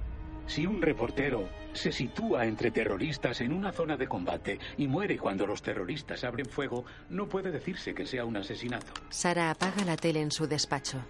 Si no quieres imágenes feas, no te metas en guerras feas. El subdirector al teléfono. Sara descuelga y pone en manos libres. Jim está con ella en el despacho. 12 millones de personas han visto ese vídeo en YouTube. ¿Sigues pensando que es una web sin importancia? El general Thomason está revisando los datos. Le he dicho que te informe. Voy a salir en directo. ¿Alguna novedad? El de la Fox es bastante bueno. Puedes utilizar su material. Sam, soy Jim. Di la verdad. Los soldados siguieron el protocolo. Son unos frikis que están mirando la guerra con lupa. Pues ya empiezan a ser un quebradero de cabeza, Jim. Bienvenido a la revolución. Sam cuelga y va serio hacia la sala de prensa de la Casa Blanca. Un hombre entra en el despacho de Sara y le da un sobre. Ella saca un papel de su interior. Lo lee atentamente. Se lo da a Jim. Él se pone unas gafas y lee. En el ordenador de Sara hay fotos de Assange y Daniel. En un aeropuerto, Julian lee en su portátil. Tiene un micro y auriculares puestos. Assange, que iba desgreñado como una vagabunda y olía como si llevara días sin ducharse, cambia de móvil a diario. Venga. Analizan el material dos días y pasan a centrarse en lo raro que soy. En un piso. ¿Has visto cómo se recrea Keller en tus calcetines roñosos? Sí, pero no esperaba que un asesinato tan brutal y mis calcetines tuvieran el mismo protagonismo en el New York Times. En el piso, Daniel y otros hombres miran sus móviles. ¿Aló? Siggy coge el suyo. Hola, soy Siggy. Joder, van a por nosotros. Cierra Skype, cerradlo todo. Marcus mira serio su ordenador. Dios, tenemos que cerrarlo todo enseguida. Tenéis cinco segundos para guardar cinco ¿Qué segundos. pasa, Marcus? No podemos dejar que nos rastreen. Acabo de hablar con Kim Zetter. Dice que han detenido a un soldado por filtrarnos secretos. ¿El vídeo? Mira una foto. ¿Ese es el tío que nos filtró el vídeo? Y Kim dice que hay más. Medio millón de documentos clasificados del ejército y cientos de miles de comunicaciones internas del Departamento de Estado. Es la mayor filtración de información confidencial de la historia. Daniel mira un titular en el ordenador. Arrestado analista de inteligencia de Estados Unidos. Dios mío. En la Casa Blanca, Sara camina por un pasillo con un hombre. ¿Y dices que ese soldado metió un pendrive en un ordenador? Un CD. ¿Cómo? Un CD en blanco en el que ponía Lady Gaga. Sara entra en un despacho. ¿Y la secretaria? Jim le está llamando. ¿Sabemos qué documentos ha filtrado Manning? Se niega a hablar, pero creemos que son los de la guerra de Afganistán y de Irak y cables de la base de datos NCD. ¿Qué cables? Sam la mira serio. ¿Qué cables? Podría haber filtrado toda la base. Esos son un cuarto de millón de cables. Parecerá el diario de una cría de 12 años. Hay comentarios privados y groseros sobre todos los presidentes y ministros del planeta. Es una pesadilla diplomática. Disculpe, pero la diplomacia es lo de menos ahora mismo. Esos documentos exponen a cientos de informadores. Hay vidas en peligro. Ella lo mira atónita. Sam tiene razón. Queda pensativa. Un soldado de 22 años, con un desequilibrio mental y un CD de Lady Gaga, nos ha puesto al borde de una crisis internacional. Mark y Virgita están al ordenador. Fardó de lo que hizo en un chat, pero ¿cómo se le ocurre? Es un crío, tiene 22 años. ¿No pueden rastrearnos? He montado otra rector. Borra mi parte del disco duro. Si tenéis el material, lo sabrán. Ya lo sé. Tengo que colgar. Daniel se acerca a Mark y Virgita. ¿Ya estamos online? Faltan más proxies. Lo primero es proteger a las fuentes. Aunque ese chico fue un imprudente. Estamos online. Mira si Julian está en el chat. Mark escribe. Hola, volvemos a estar online. ¿Estás ahí? Julian viaja en avión. Mira serio a unos pasajeros que están cerca de él. Escribe en su portátil. Necesitamos abogados para Manning. En Berlín, Mark escribe en su ordenador. Entonces es cierto, tenemos los documentos. En el avión, Julian mira tenso alrededor. Lee lo que escribe. Estoy creando un sitio web provisional. Os enviaré el enlace. En Berlín reciben el mensaje. Joder, ¿los tiene? Y no nos lo dijo. En el avión, Julian mira a los pasajeros. Escribe. Mark recibe datos. Son tres gigas de texto. Daniel mira boquiabierto. ¡Qué locura! Tenemos que publicarlo todo. Ya. Julian mira serio a una mujer que se fija en él. En Berlín, Mark recibe un mensaje. Dice que cuánto tardaré en formatearlos. Dile que no podemos volcarlos. Díselo, es demasiado peligroso. Mark escribe y recibe mensajes. Necesitamos tiempo para repasarlos. ¿Cómo que es más peligroso no publicarlos? Una vez publicados ya no podrán hacer nada. Daniel aparta a Mark y escribe en el ordenador. Es una temeridad. En el avión, Julian lee el mensaje de Daniel. ¿Qué? Capullo. Joder. No sabemos qué contienen. Daniel escribe. Vamos. Estás poniendo vidas en peligro. En el avión, Julian lee los mensajes y escribe tenso. Esta no es la misión. Julian recibe el mensaje. ¡Que te den, cabrón vendido! ¡Que te den! Los pasajeros lo miran. Julian golpea el asiento que tiene delante. Queda cabizbajo. Un niño mira fijamente a Julian que repara en él y queda pensativo. En Berlín, Daniel recibe un mensaje en el ordenador. Ha salido del chat. ¡Mierda! Siggy muestra un vídeo. Mira esto. Es una forma de terrorismo y Julian Assange participa en actividades terroristas. Se le debería declarar enemigo de combate. Wikileaks debería cerrarse de forma permanente y decisiva. Daniel coge su móvil. Este año sin Nick, ¿qué necesitas? ¿Puedes ponerme en contacto con Julian? Julian no está disponible. Daniel, los dos sabemos que tenemos el bombazo más grande del planeta y si os estáis planteando enterrarlo ya no hay marcha atrás. El futuro de Bradley Manning y el vuestro depende de cómo se trate ese material. Dile a Julian que estoy trabajando en ello para enfocarlo como los nuevos papeles del Pentágono. Pero necesitáis nuestra ayuda. Es lo más gordo que habéis hecho. Y si creéis que os han machacado por el vídeo asesinato colateral, ya veréis lo que os harán ahora. Dile que es una cuestión de supervivencia. Ya te llamaré. Mira a sus compañeros. ¿A dónde está volando Julian? Bruselas. Julian camina rápido por un aeropuerto cargado con varias bolsas. Mírate en su alrededor.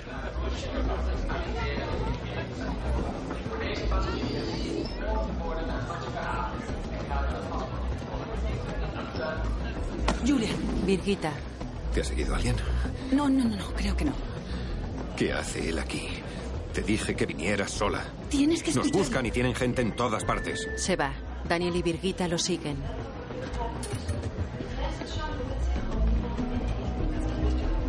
Bajan por unas escaleras mecánicas. De noche viajan en metro. Daniel Ellsberg ha colgado un mensaje. Dice que van a por nosotros. Tenemos que publicar ya. Son cientos de miles de páginas de material comprometido. Y no es como el vídeo. Están repletos de jerga. No hay quien los entienda. No sabríamos lo que estaríamos publicando. Que lo decidan los historiadores. Creía que el objetivo de esta organización era publicar los materiales íntegros. Y yo, que era proteger a los informadores. El metro para. Miran a dos guardias que entran en el vagón. Julian sale al andén. Daniel y Virgita lo siguen. Las puertas del vagón se cierran. Daniel marca en su móvil. ¿Me pone con Nick Davis, por favor? Virgita y él se miran. De día los tres están con Nick en una cafetería. Haces bien tomando precauciones contra los matones que os siguen con paraguas envenenados. Pero si Estados Unidos piensa un poco, verá que no basta con mataros. Tienen que deslegitimar todo lo que defendéis. Representáis un futuro aterrador. Ahora mismo, la máquina mediática más poderosa del planeta está preparando una campaña de difamación sin precedentes. Es increíble. Te has pasado diez minutos hablando y no has dicho nada. Has dicho que le escucharías. ¿Qué es lo que propones? Una coalición internacional de medios para legitimaros como una organización de noticias. Estados Unidos ataca y nosotros lo publicamos. Y a vosotros os encumbrarán como a la Madre Teresa, Nelson Mandela y... Y así nadie podrá jodernos. Pero ellos se llevarán sus exclusivas. Oye, buscar noticias en tanto documento supone mucho trabajo y mucho tiempo. No puedes esperar que lo hagamos sin un incentivo. ¿Y luego fijáis una fecha? Publicáis la noticia y nosotros el material íntegro. Bueno, los documentos contienen nombres, fuentes, informadores de Estados Unidos. Tendréis que redactarlos. Pero Wikileaks no edita. Eso está muy bien, pero el Guardian no consentirá que se publique algo que ponga vidas en peligro. Y más que una cuestión de ética, es una cuestión de imagen. Si vais a emprender una guerra de información contra el gobierno de los Estados Unidos, no podéis entregarles munición. Julian queda pensativo.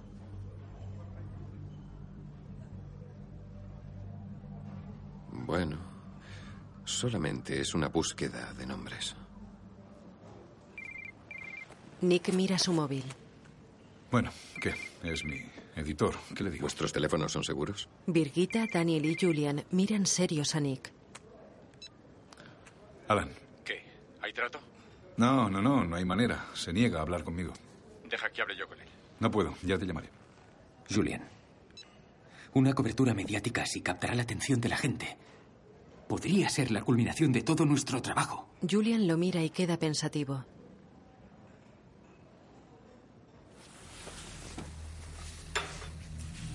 Escribe en una servilleta. Este es el código para un sitio web provisional. Os enviaré el enlace dentro de 24 horas.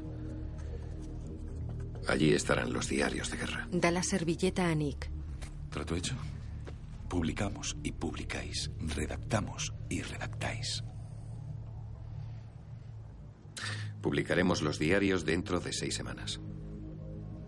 Si os comportáis, pasaremos a los cables. Todos miran a Nick. Bien. Guarda la servilleta. Luego entra en un despacho del Guardian. Un gobierno de coalición tendría un periodo inicial positivo, pero tampoco hay que tirar confeti. Está Buenos claro días, se acabó la reunión. Alan, lo siento. Se lo he dicho a Nick. Ponme con Bill Keller del Times y con el tío ese del Spiegel. Se sienta ante un ordenador. Alan. Lo siento, vamos a tener que posponerlo. La gente de la reunión se va. Ayan y Alan se acercan a Nick, que tiene abierta una web de Wikileaks. Descarga archivos. La puerta, sí. La secretaria cierra la puerta. Ayan mira el progreso de la descarga. Va muy lento para ser un genio informático. Me ha dicho que hay 90.000 documentos solo de Afganistán. ¿Qué menos que tarde un pelín? Ayan y Alan cruzan miradas mientras observan las pantallas del ordenador. La descarga finaliza. Vale, ya lo tenemos, fijaos. Keren, ponme con Bill Keller del New York Times. Y quiero discreción. En Berlín, Daniel camina con un hombre por la redacción del Spiegel. La hoja de cálculo es enorme. Seguro que contiene la exclusiva del siglo. Pero no conseguimos acceder. ¿Trabajáis en Excel? Cada vez que lo abro se bloquea el sistema. Tienes que analizar los datos en un editor de texto e integrarlos en una base de datos con motor de búsqueda. ¿Has oído? Sí, me pongo. En Nueva York. He cancelado una entrevista con McChrystal en Kabul. Espero que valga la pena. ¿Sabes qué significa EOF? El reportero se acerca. Escalation of Force. El redactor lo escribe en un papel y se lo muestra a Ayan por una webcam. ¿Lo estás viendo? Sí, vale. En el Guardian. EOF. Es Escalation of Force. Lo escribe en una pizarra. O sea, más civiles muertos. ¿La ley de espionaje? ¿No lo dirás en serio? Si el fiscal general puede probar que él intentó convencer a una fuente para que filtrara información Como confidencial. todos los periodistas que han cubierto el Pentágono, también podrían acusarnos según eso. No me sorprendería que lo hicieran. Nada moviliza tanto a la gente como la figura de un mártir, Alan. Vale, Daniel. ¿Me mandas un email con la lista de premios que sugerís para Manning como informador? Nada de emails, puedo enviártela por fax. Vale, pero antes del viernes para incluirla en su biografía. Hecho, gracias, Ayan. Y el destacamento 373 tiene una lista negra de más de 2.000 nombres. Sí, se refieren a las muertes como detener cumpleaños. Daniel trabaja al ordenador en la redacción del Spiegel. A su mujer. Oye, no, no puede ser. Escucha, Peter, Peter. hemos revisado Sí. dos veces. Vale. ¿Quieres hablar con Marcel? Espera. Peter quiere hablar contigo. Las cifras de las víctimas civiles son devastadoras. Es una masacre. Bien, gracias. Daniel mira tenso a los periodistas que trabajan a su alrededor.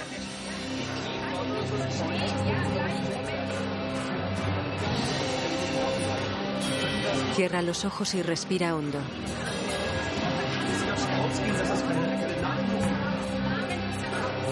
Despierta en un despacho en el que hay dos periodistas. Si quieres, puedes dormir aquí. No. Faltan cuatro días. ¿Tienes ganas? Claro. Tiene que ser agotador. Tener que redactar todo eso. No costará tanto, solo hay que buscar los nombres. Los periodistas se miran extrañados. Eso pensamos al principio. Pero hay información en el contexto. Nick le comentó a Julian un soplo de el pastor de cabras de la Casa Roja. En las aldeas. Eso es como dar el nombre. Daniel mira atónito. Nosotros solo trabajamos con unos cientos de documentos y estamos ahogados. Necesitáis un ejército para revisar los 91.000. Daniel queda pensativo. Por suerte tenéis uno. Daniel lo mira fijamente. Coge su ordenador y su mochila y se va corriendo. Julian está reunido en un despacho del Guardian. La noticia de los generales será el gancho, pero hay que publicarlo todo a la vez por si lo suprimen. No es fácil ceñirnos a 14 páginas. Temas clave para las entrevistas matinales. Julian. ¿Qué hay? Llevo horas buscándote.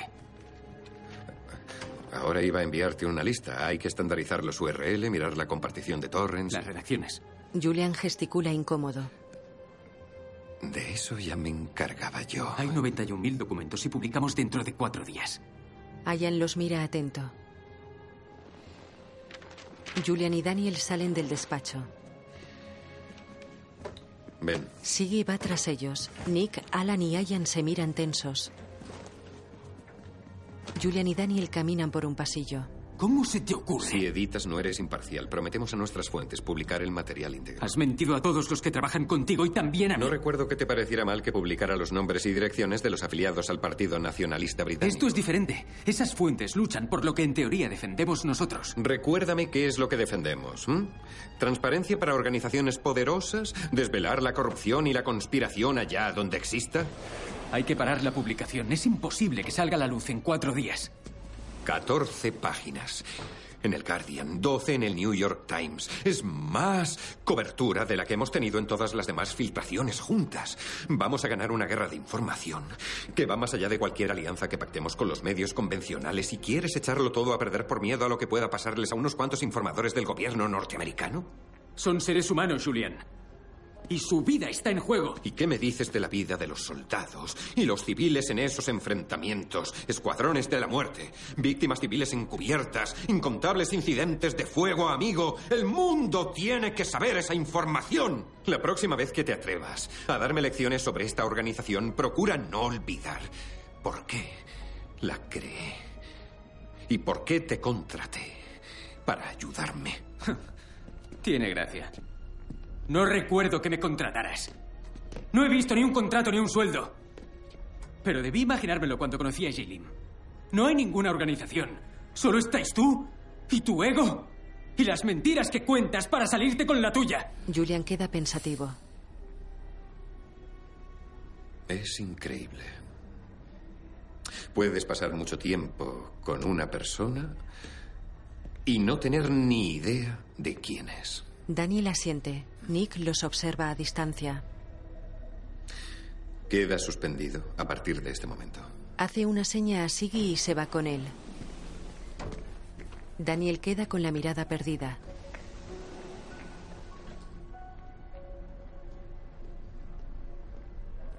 Repara en Nick y queda pensativo. De noche, en el piso de Anke, tiene la webcam de su portátil activada. Esos son los documentos más reveladores. Haced lo que podáis para que no se publiquen. Vale, gracias, Marcel. Adiós. Rosenbach dice que la mayoría de fuentes identificables están en las evaluaciones de amenazas. Son 14.000 documentos, pero si omitimos esos, en el resto hay muchos menos nombres. Vale, de acuerdo. Y recordad, no le digáis a Julian que hemos hablado. La manipulación de Daniel es intolerable. ¿Estás viendo las absurdas mentiras que estás soltando en el chat? Daniel lee. El líder debe sancionar el oportunismo. Ha perdido el norte. Y si sigue haciendo esto, tendremos que abandonar. Todos. Encárgate de los documentos, ¿vale? Corta la videoconferencia. Daniel está enfermo. Tiene algún tipo de esquizofrenia paranoide. Daniel, ¿has visto esto? Se acerca a él. Está en Twitter. Dice que tú eres del FBI y que yo soy de la CIA.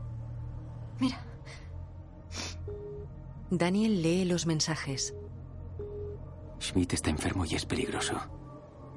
Daniel difunde maldades. ¡Qué locura! Se abrazan. Nick y Alan caminan por la sede del Guardian. El Spiegel pide más tiempo. Y el Times quiere publicarlo ya. ¡Holgar!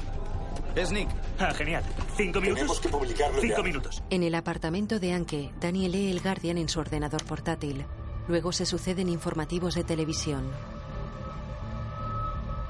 La filtración masiva destapa la guerra de Afganistán. La Casa Blanca critica duramente la publicación de más de 90.000 archivos militares norteamericanos. Cuentan una historia que algunos veteranos locales conocen muy bien. Más civiles muertos de los que se han declarado. Muertes de norteamericanos sin aclarar, tácticas de combate cuestionables. La filtración ha obligado a la Casa Blanca a defender su estrategia afgana. Un gobierno transparente es una cosa y es de suma importancia para el presidente, pero robar información clasificada y difundirla es un delito. Hillary Clinton. Los Estados Unidos condenan firmemente la difusión ilegal de información clasificada. ¿Qué es peor para la seguridad nacional? ¿Wikileaks o la mala política del país? Tras la publicación de los diarios de guerra de Afganistán, Wikileaks ha anunciado que tiene en su poder más de 250.000 cables diplomáticos de Estados Unidos y que pretende publicarlos en breve. Hombres y mujeres trabajan en salas de un edificio con banderas de Estados Unidos. Hay una fuente en Colombia que deberíamos sacar de allí. Joder, Putin se va a cabrear. ¿A cuántos informadores más hay que dar parte en Oriente Medio? Aún estamos localizando a los de Teherán. Seguid en ello. Acabo de hablar con Libia. Están muy preocupados por el embajador. Habrá que sacarlo de allí. Bueno, atención, escuchadme. Necesito una lista de 10 nombres de fuentes de alta prioridad que peligrarían si los cables llegan a publicarse. Si alegamos que Assange tiene las manos manchadas de sangre, le daríamos la vuelta a esto. La gente sigue trabajando. Sara revisa carpetas en una gran mesa. Jim se acerca a ella. Hola. ¿Qué crees que cabreará más al presidente de Turkmenistán? ¿Que le llame mentiroso o que le llame vanidoso? Habrá oído cosas peores. Mm. Al presidente Berdi Mohamedov no le gusta la gente más inteligente que él. Y como no es una lumbrera, sospecha de todo el mundo. Lleva en esto mucho tiempo. No creo que le preocupe la opinión de una simple agregada de exteriores. Por eso firmé con el nombre de Hillary. Jim echa mano a la carpeta. Intentaré que el Times lo omita. No, hay cuestiones más graves. No, Sara, estoy recopilando cables de los responsables Vale, de pues, exteriores. pues dime, dime, ¿cuál, ¿cuál dejo de lado? ¿Este? Vale. Este acaba con las negociaciones de paz en Sudán. Este destapa una fuente en Namán. El Times omitirá los nombres. ¿Y él los omitirá también? Y no me digas que tu amigo Keller lo tiene todo controlado. Él es más fuerte que el Times. Puede hacer lo que quiera, como hizo con los diarios de guerra. Revisa una carpeta. ¿Se sabe algo de Tarek? Ella niega. Se le cita al menos en media docena de cables. Traigámoslo. En Trípoli, Tarek camina con un militar por una avenida. ¿Ha decidido ya sobre San Bart? Es un viaje muy largo para un bebé. Para eso están las niñeras. No tienes que convencerme. Caminan por el hall de un edificio custodiado por militares. Entran en una gran sala de reuniones en la que hay retratos de Gaddafi. Tarek coge el teléfono. Diga. Doctor Halish. Alan. Sara está en un despacho de Washington. Faka. ¿Recuerda el viaje del que hablamos? En Trípoli, Tarek aparta sobresaltado el teléfono y mira a un hombre que entra en la sala. El hombre mira a los demás. Caballeros, bienvenidos. Por favor. Tarek se aleja. El militar con el que llegó lo mira. Me dejé la carpeta en el coche. Toca el hombro al militar y se va. Sale corriendo del edificio, baja unas escaleras y monta en un coche.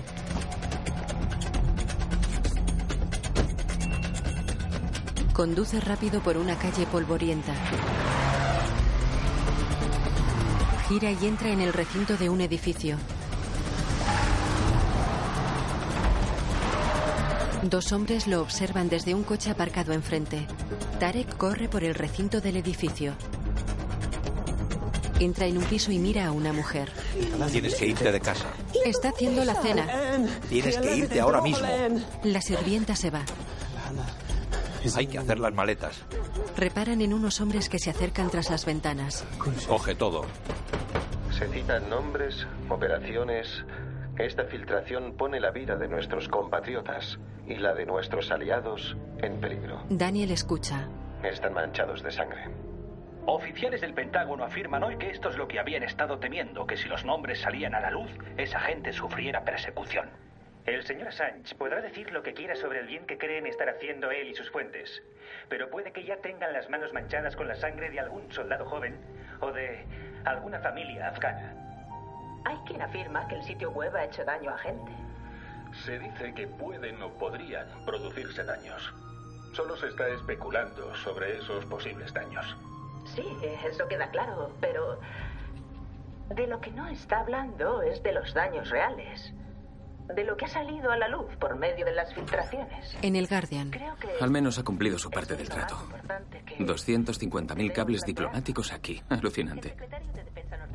El cabrón lo ha cumplido. Ayan conecta un pendrive. Nick tenía razón.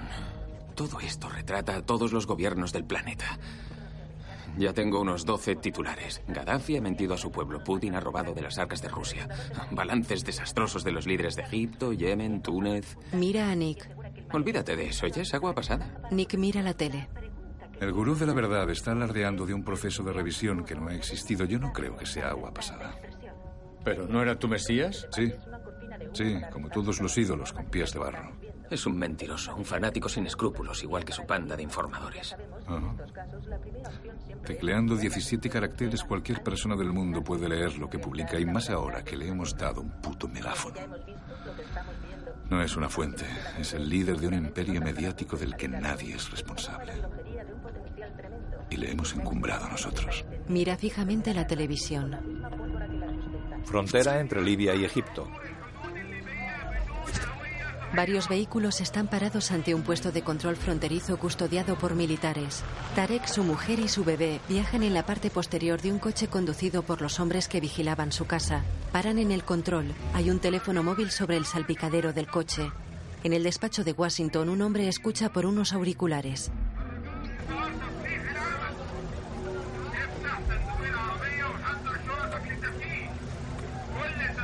Sara escucha por un teléfono con manos libres. En el puesto fronterizo un soldado mira al conductor.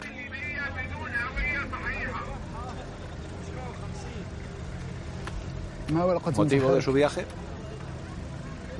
Conferencia en el Cairo. El soldado golpea la ventanilla trasera. Tarek la baja. El soldado lo mira.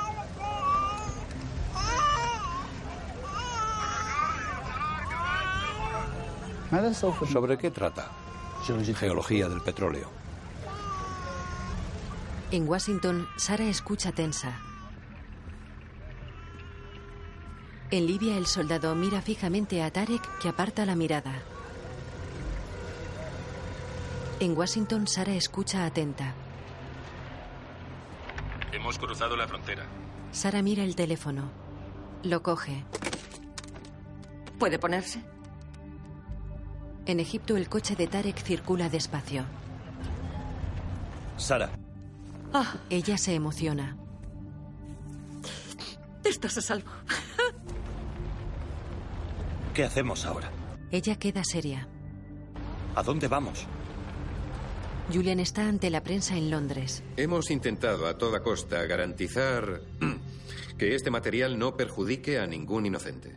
Estamos acostumbrados a que los grupos cuyos abusos hemos sacado ¿Ha estado con él? No. Pero si nos conectamos podremos hacerlo mientras habla. En Berlín, Mark y Daniel se sientan al ordenador.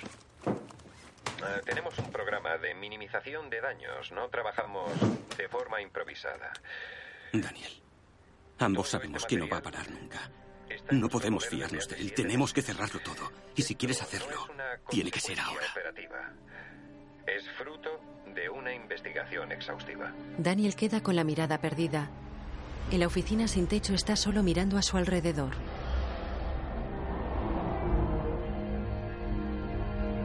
En el piso de Anke mueve la pierna y se rasca la frente. Golpea con los dedos en el ordenador. En la oficina sin techo mira las mesas vacías. En el piso de Anke mira serio a Marcus y asiente. Marcus teclea en su ordenador.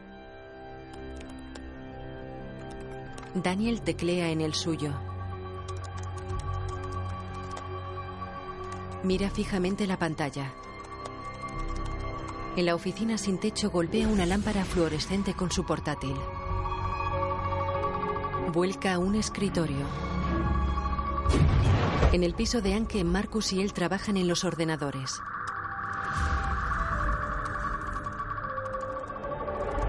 En la oficina sin techo, Daniel golpea otra lámpara con una silla.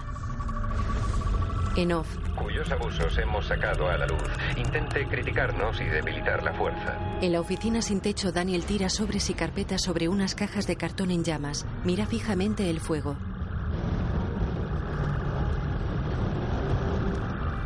En el piso de Anke cierra su ordenador. En off, Para cambiar el mundo hacen falta dos cosas. Y no veas la cantidad de gente que tiene buenas ideas, pero el compromiso, el compromiso de verdad, requiere sacrificio. Daniel llora. El buen periodismo destapa a los déspotas y eso suele generar respuestas negativas, pero En la sala de prensa de Londres, los asistentes miran extrañados a Julian que queda pensativo.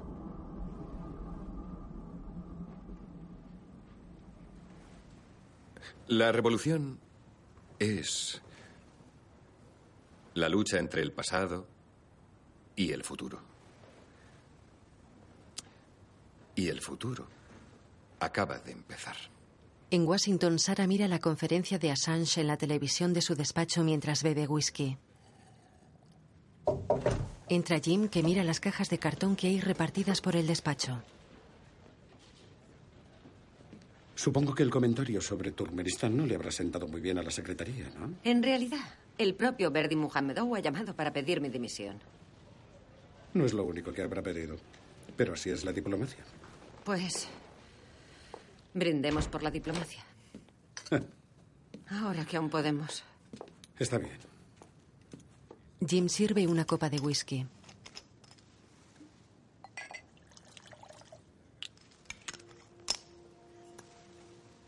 Ella señala la tele. Estaba viendo una conferencia suya mientras recogía mis cosas. Se sientan. Hablaba sobre las filtraciones que ha publicado solo en los últimos seis meses y me he puesto a pensar. Dos doctorados, una beca Fulbright, cinco misiones diplomáticas, 14 años en el extranjero. Noches en vela ofuscada por si un giro poco acertado en una frase podría hacer estallar una crisis mundial y ahora mismo, en este preciso momento, no sé a cuál de los dos juzgará más duramente la historia. Jim queda pensativo. Miran la rueda de prensa de Julian en la televisión, brindan y beben. Julian camina por un edificio seguido de periodistas. Contactar con nosotros online. Mi jefe de prensa os responderá a todos. Gracias. Entra en una sala en la que hay un grupo de personas. Él saluda sonriente. Has estado de miedo, eres un genio. ¿Has visto la revista Time? Y Nos han solicitado una entrevista para Larry King de la British Sky. Julian. Sigue hace señas para que se acerque. Julian va hacia él, que mira tenso un ordenador portátil. ¿Qué pasa? Algo falla en la plataforma de envío. Julian mira serio la pantalla del ordenador. Trabaja en el ordenador.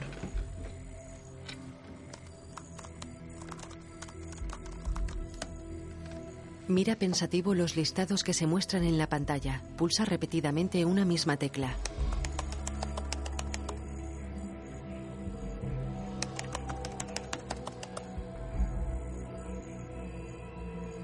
Mira tenso el ordenador. Está deshabilitada. Se toca el labio tembloroso. Completamente. Nadie va a poder enviar nada. De noche, oscuros nubarrones cubren el cielo. Llueven pavesas sobre una explanada de arena con restos de cajas y papeles calcinados que Julian mira atónito. De día, en la sala permanece tembloroso frente al portátil.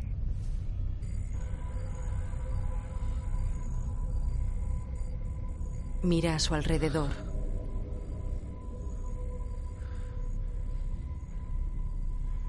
Queda inmóvil con la mirada perdida.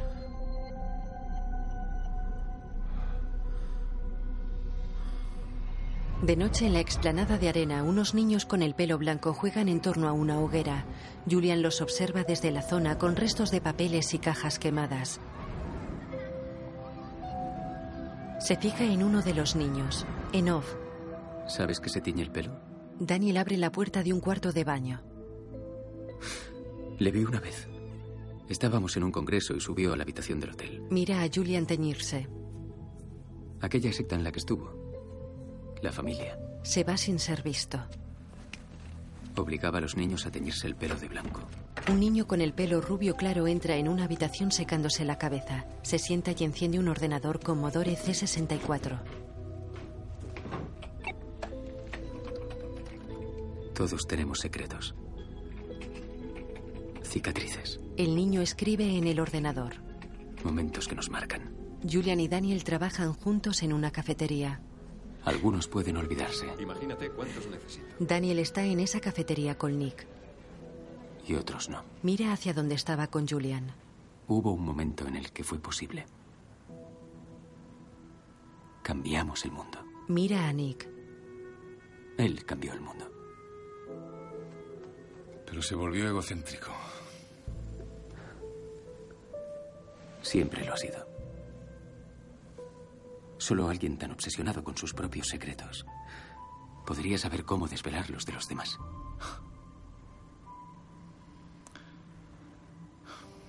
Hubo una época en que la prensa británica no podía informar sobre el debate parlamentario. Pero unos cuantos hombres valientes empezaron a imprimir panfletos y a filtrar los debates. Y creo que acabaron ahorcados. Pero el pueblo vio los panfletos, exigió acceso y así nació en la era moderna el cuarto poder, de la pasión y la visión de unos cuantos hombres valientes. A los que ahorcaron. A los que ahorcaron. y ahora nos encontramos ante la misma situación. Una nueva revolución de la información, infinitamente más poderosa que la anterior. El quinto poder, que inevitablemente va a arrollar a sus predecesores. Todos los viejos modelos mueren antes de que los nuevos puedan sustituirlos y por eso necesitamos más hombres valientes. Tú y Julian habéis abierto un camino en medio de este caos. Habéis marcado la verdad.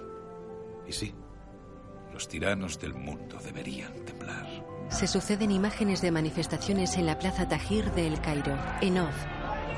Porque ahora tenemos el poder de pedir la información que algún día no muy lejano acabará derrocándolos. En la cafetería, Daniel sonríe. ¿Qué te parece? Nick bebe una cerveza. ¿Por dónde empezamos? Bueno, las grandes historias empiezan por el principio. Nick queda pensativo. Daniel mira hacia donde estaba con Julian. Se inclina hacia Nick. La imagen funde a negro. En 2010, el Guardian, el New York Times y tres periódicos europeos publicaron una serie de artículos sobre los cables diplomáticos cuidadosamente editados para proteger a las fuentes vulnerables. En 2011, pese a la oposición de los periódicos implicados, Wikileaks publicó el total de 251.287 cables en su forma original, sin editar. En Londres. No hay ninguna prueba de que nadie haya sufrido daños en absoluto a consecuencia de la difusión de todos los documentos íntegros que se publicaron en la web de Wikileaks. No hay ni un solo indicio. Mira cámara. Atacamos a grupos grandes y poderosos con lobbies muy influyentes que los protegen. Está claro que nos atacarán de todas las formas posibles. En agosto de 2010, la Fiscalía de Suecia emitió una orden de detención contra Assange, acusado de delitos sexuales. Julian declaró que no conocía a las mujeres implicadas. Por Dios, ya sé que los medios están influenciados, pero esto es absurdo. Esas acusaciones son totalmente infundadas. Y el tema es súper alarmante. Más tarde, Julian reconoció haber mantenido relaciones con las dos mujeres, pero negó cualquier agresión y pidió asilo político en la Embajada de Ecuador en Londres. Como organización, claro, desde luego que hemos cometido errores. Está en un despacho de la embajada. Puede que haya ciertos individuos, un individuo, más bien al que nunca debimos incorporar. Mm, Ese, ese posiblemente fue el mayor error. En 2011, Daniel Berg escribió un libro sobre su etapa en Wikileaks. Julian amenazó inmediatamente con denunciarle. ¿Una película de Wikileaks? Mm, ¿Cuál de todas? Ah, esa, ya. Bueno, esa está basada en dos libros llenos de mentiras y tergiversaciones como toda propaganda. No es una película de Wikileaks, es más bien una película en contra de Wikileaks. Si quieres conocer la verdad, nadie va a contártela. Todo el mundo te contará su versión. Con que, si quieres saberla, tienes que buscarla tú mismo. De hecho, Ahí es donde radica tu poder, en tu voluntad de, de, mirar más allá de esta historia, de cualquier historia. Mientras sigas indagando, supones un peligro para ellos. Eso es lo que les da miedo, tú. Su problema eres tú. Sonríe. Y yo también, un poco. La imagen funde a negro dirigida por Bill Condon, Julian Assange, Benedict Cumberbatch, Daniel Berg, Daniel Brühl, Anke, Alicia Vikander, Birgitta, Caris von Houten, Marcus, Morris Bleitrup, Siggy, Jamie Blakely, Nick, David Thewlis, Sara, Laura Lini, Jim Stanley Tucci. Guión audiodescriptivo en sistema UDESC, escrito y sonorizado en Aristia Producciones.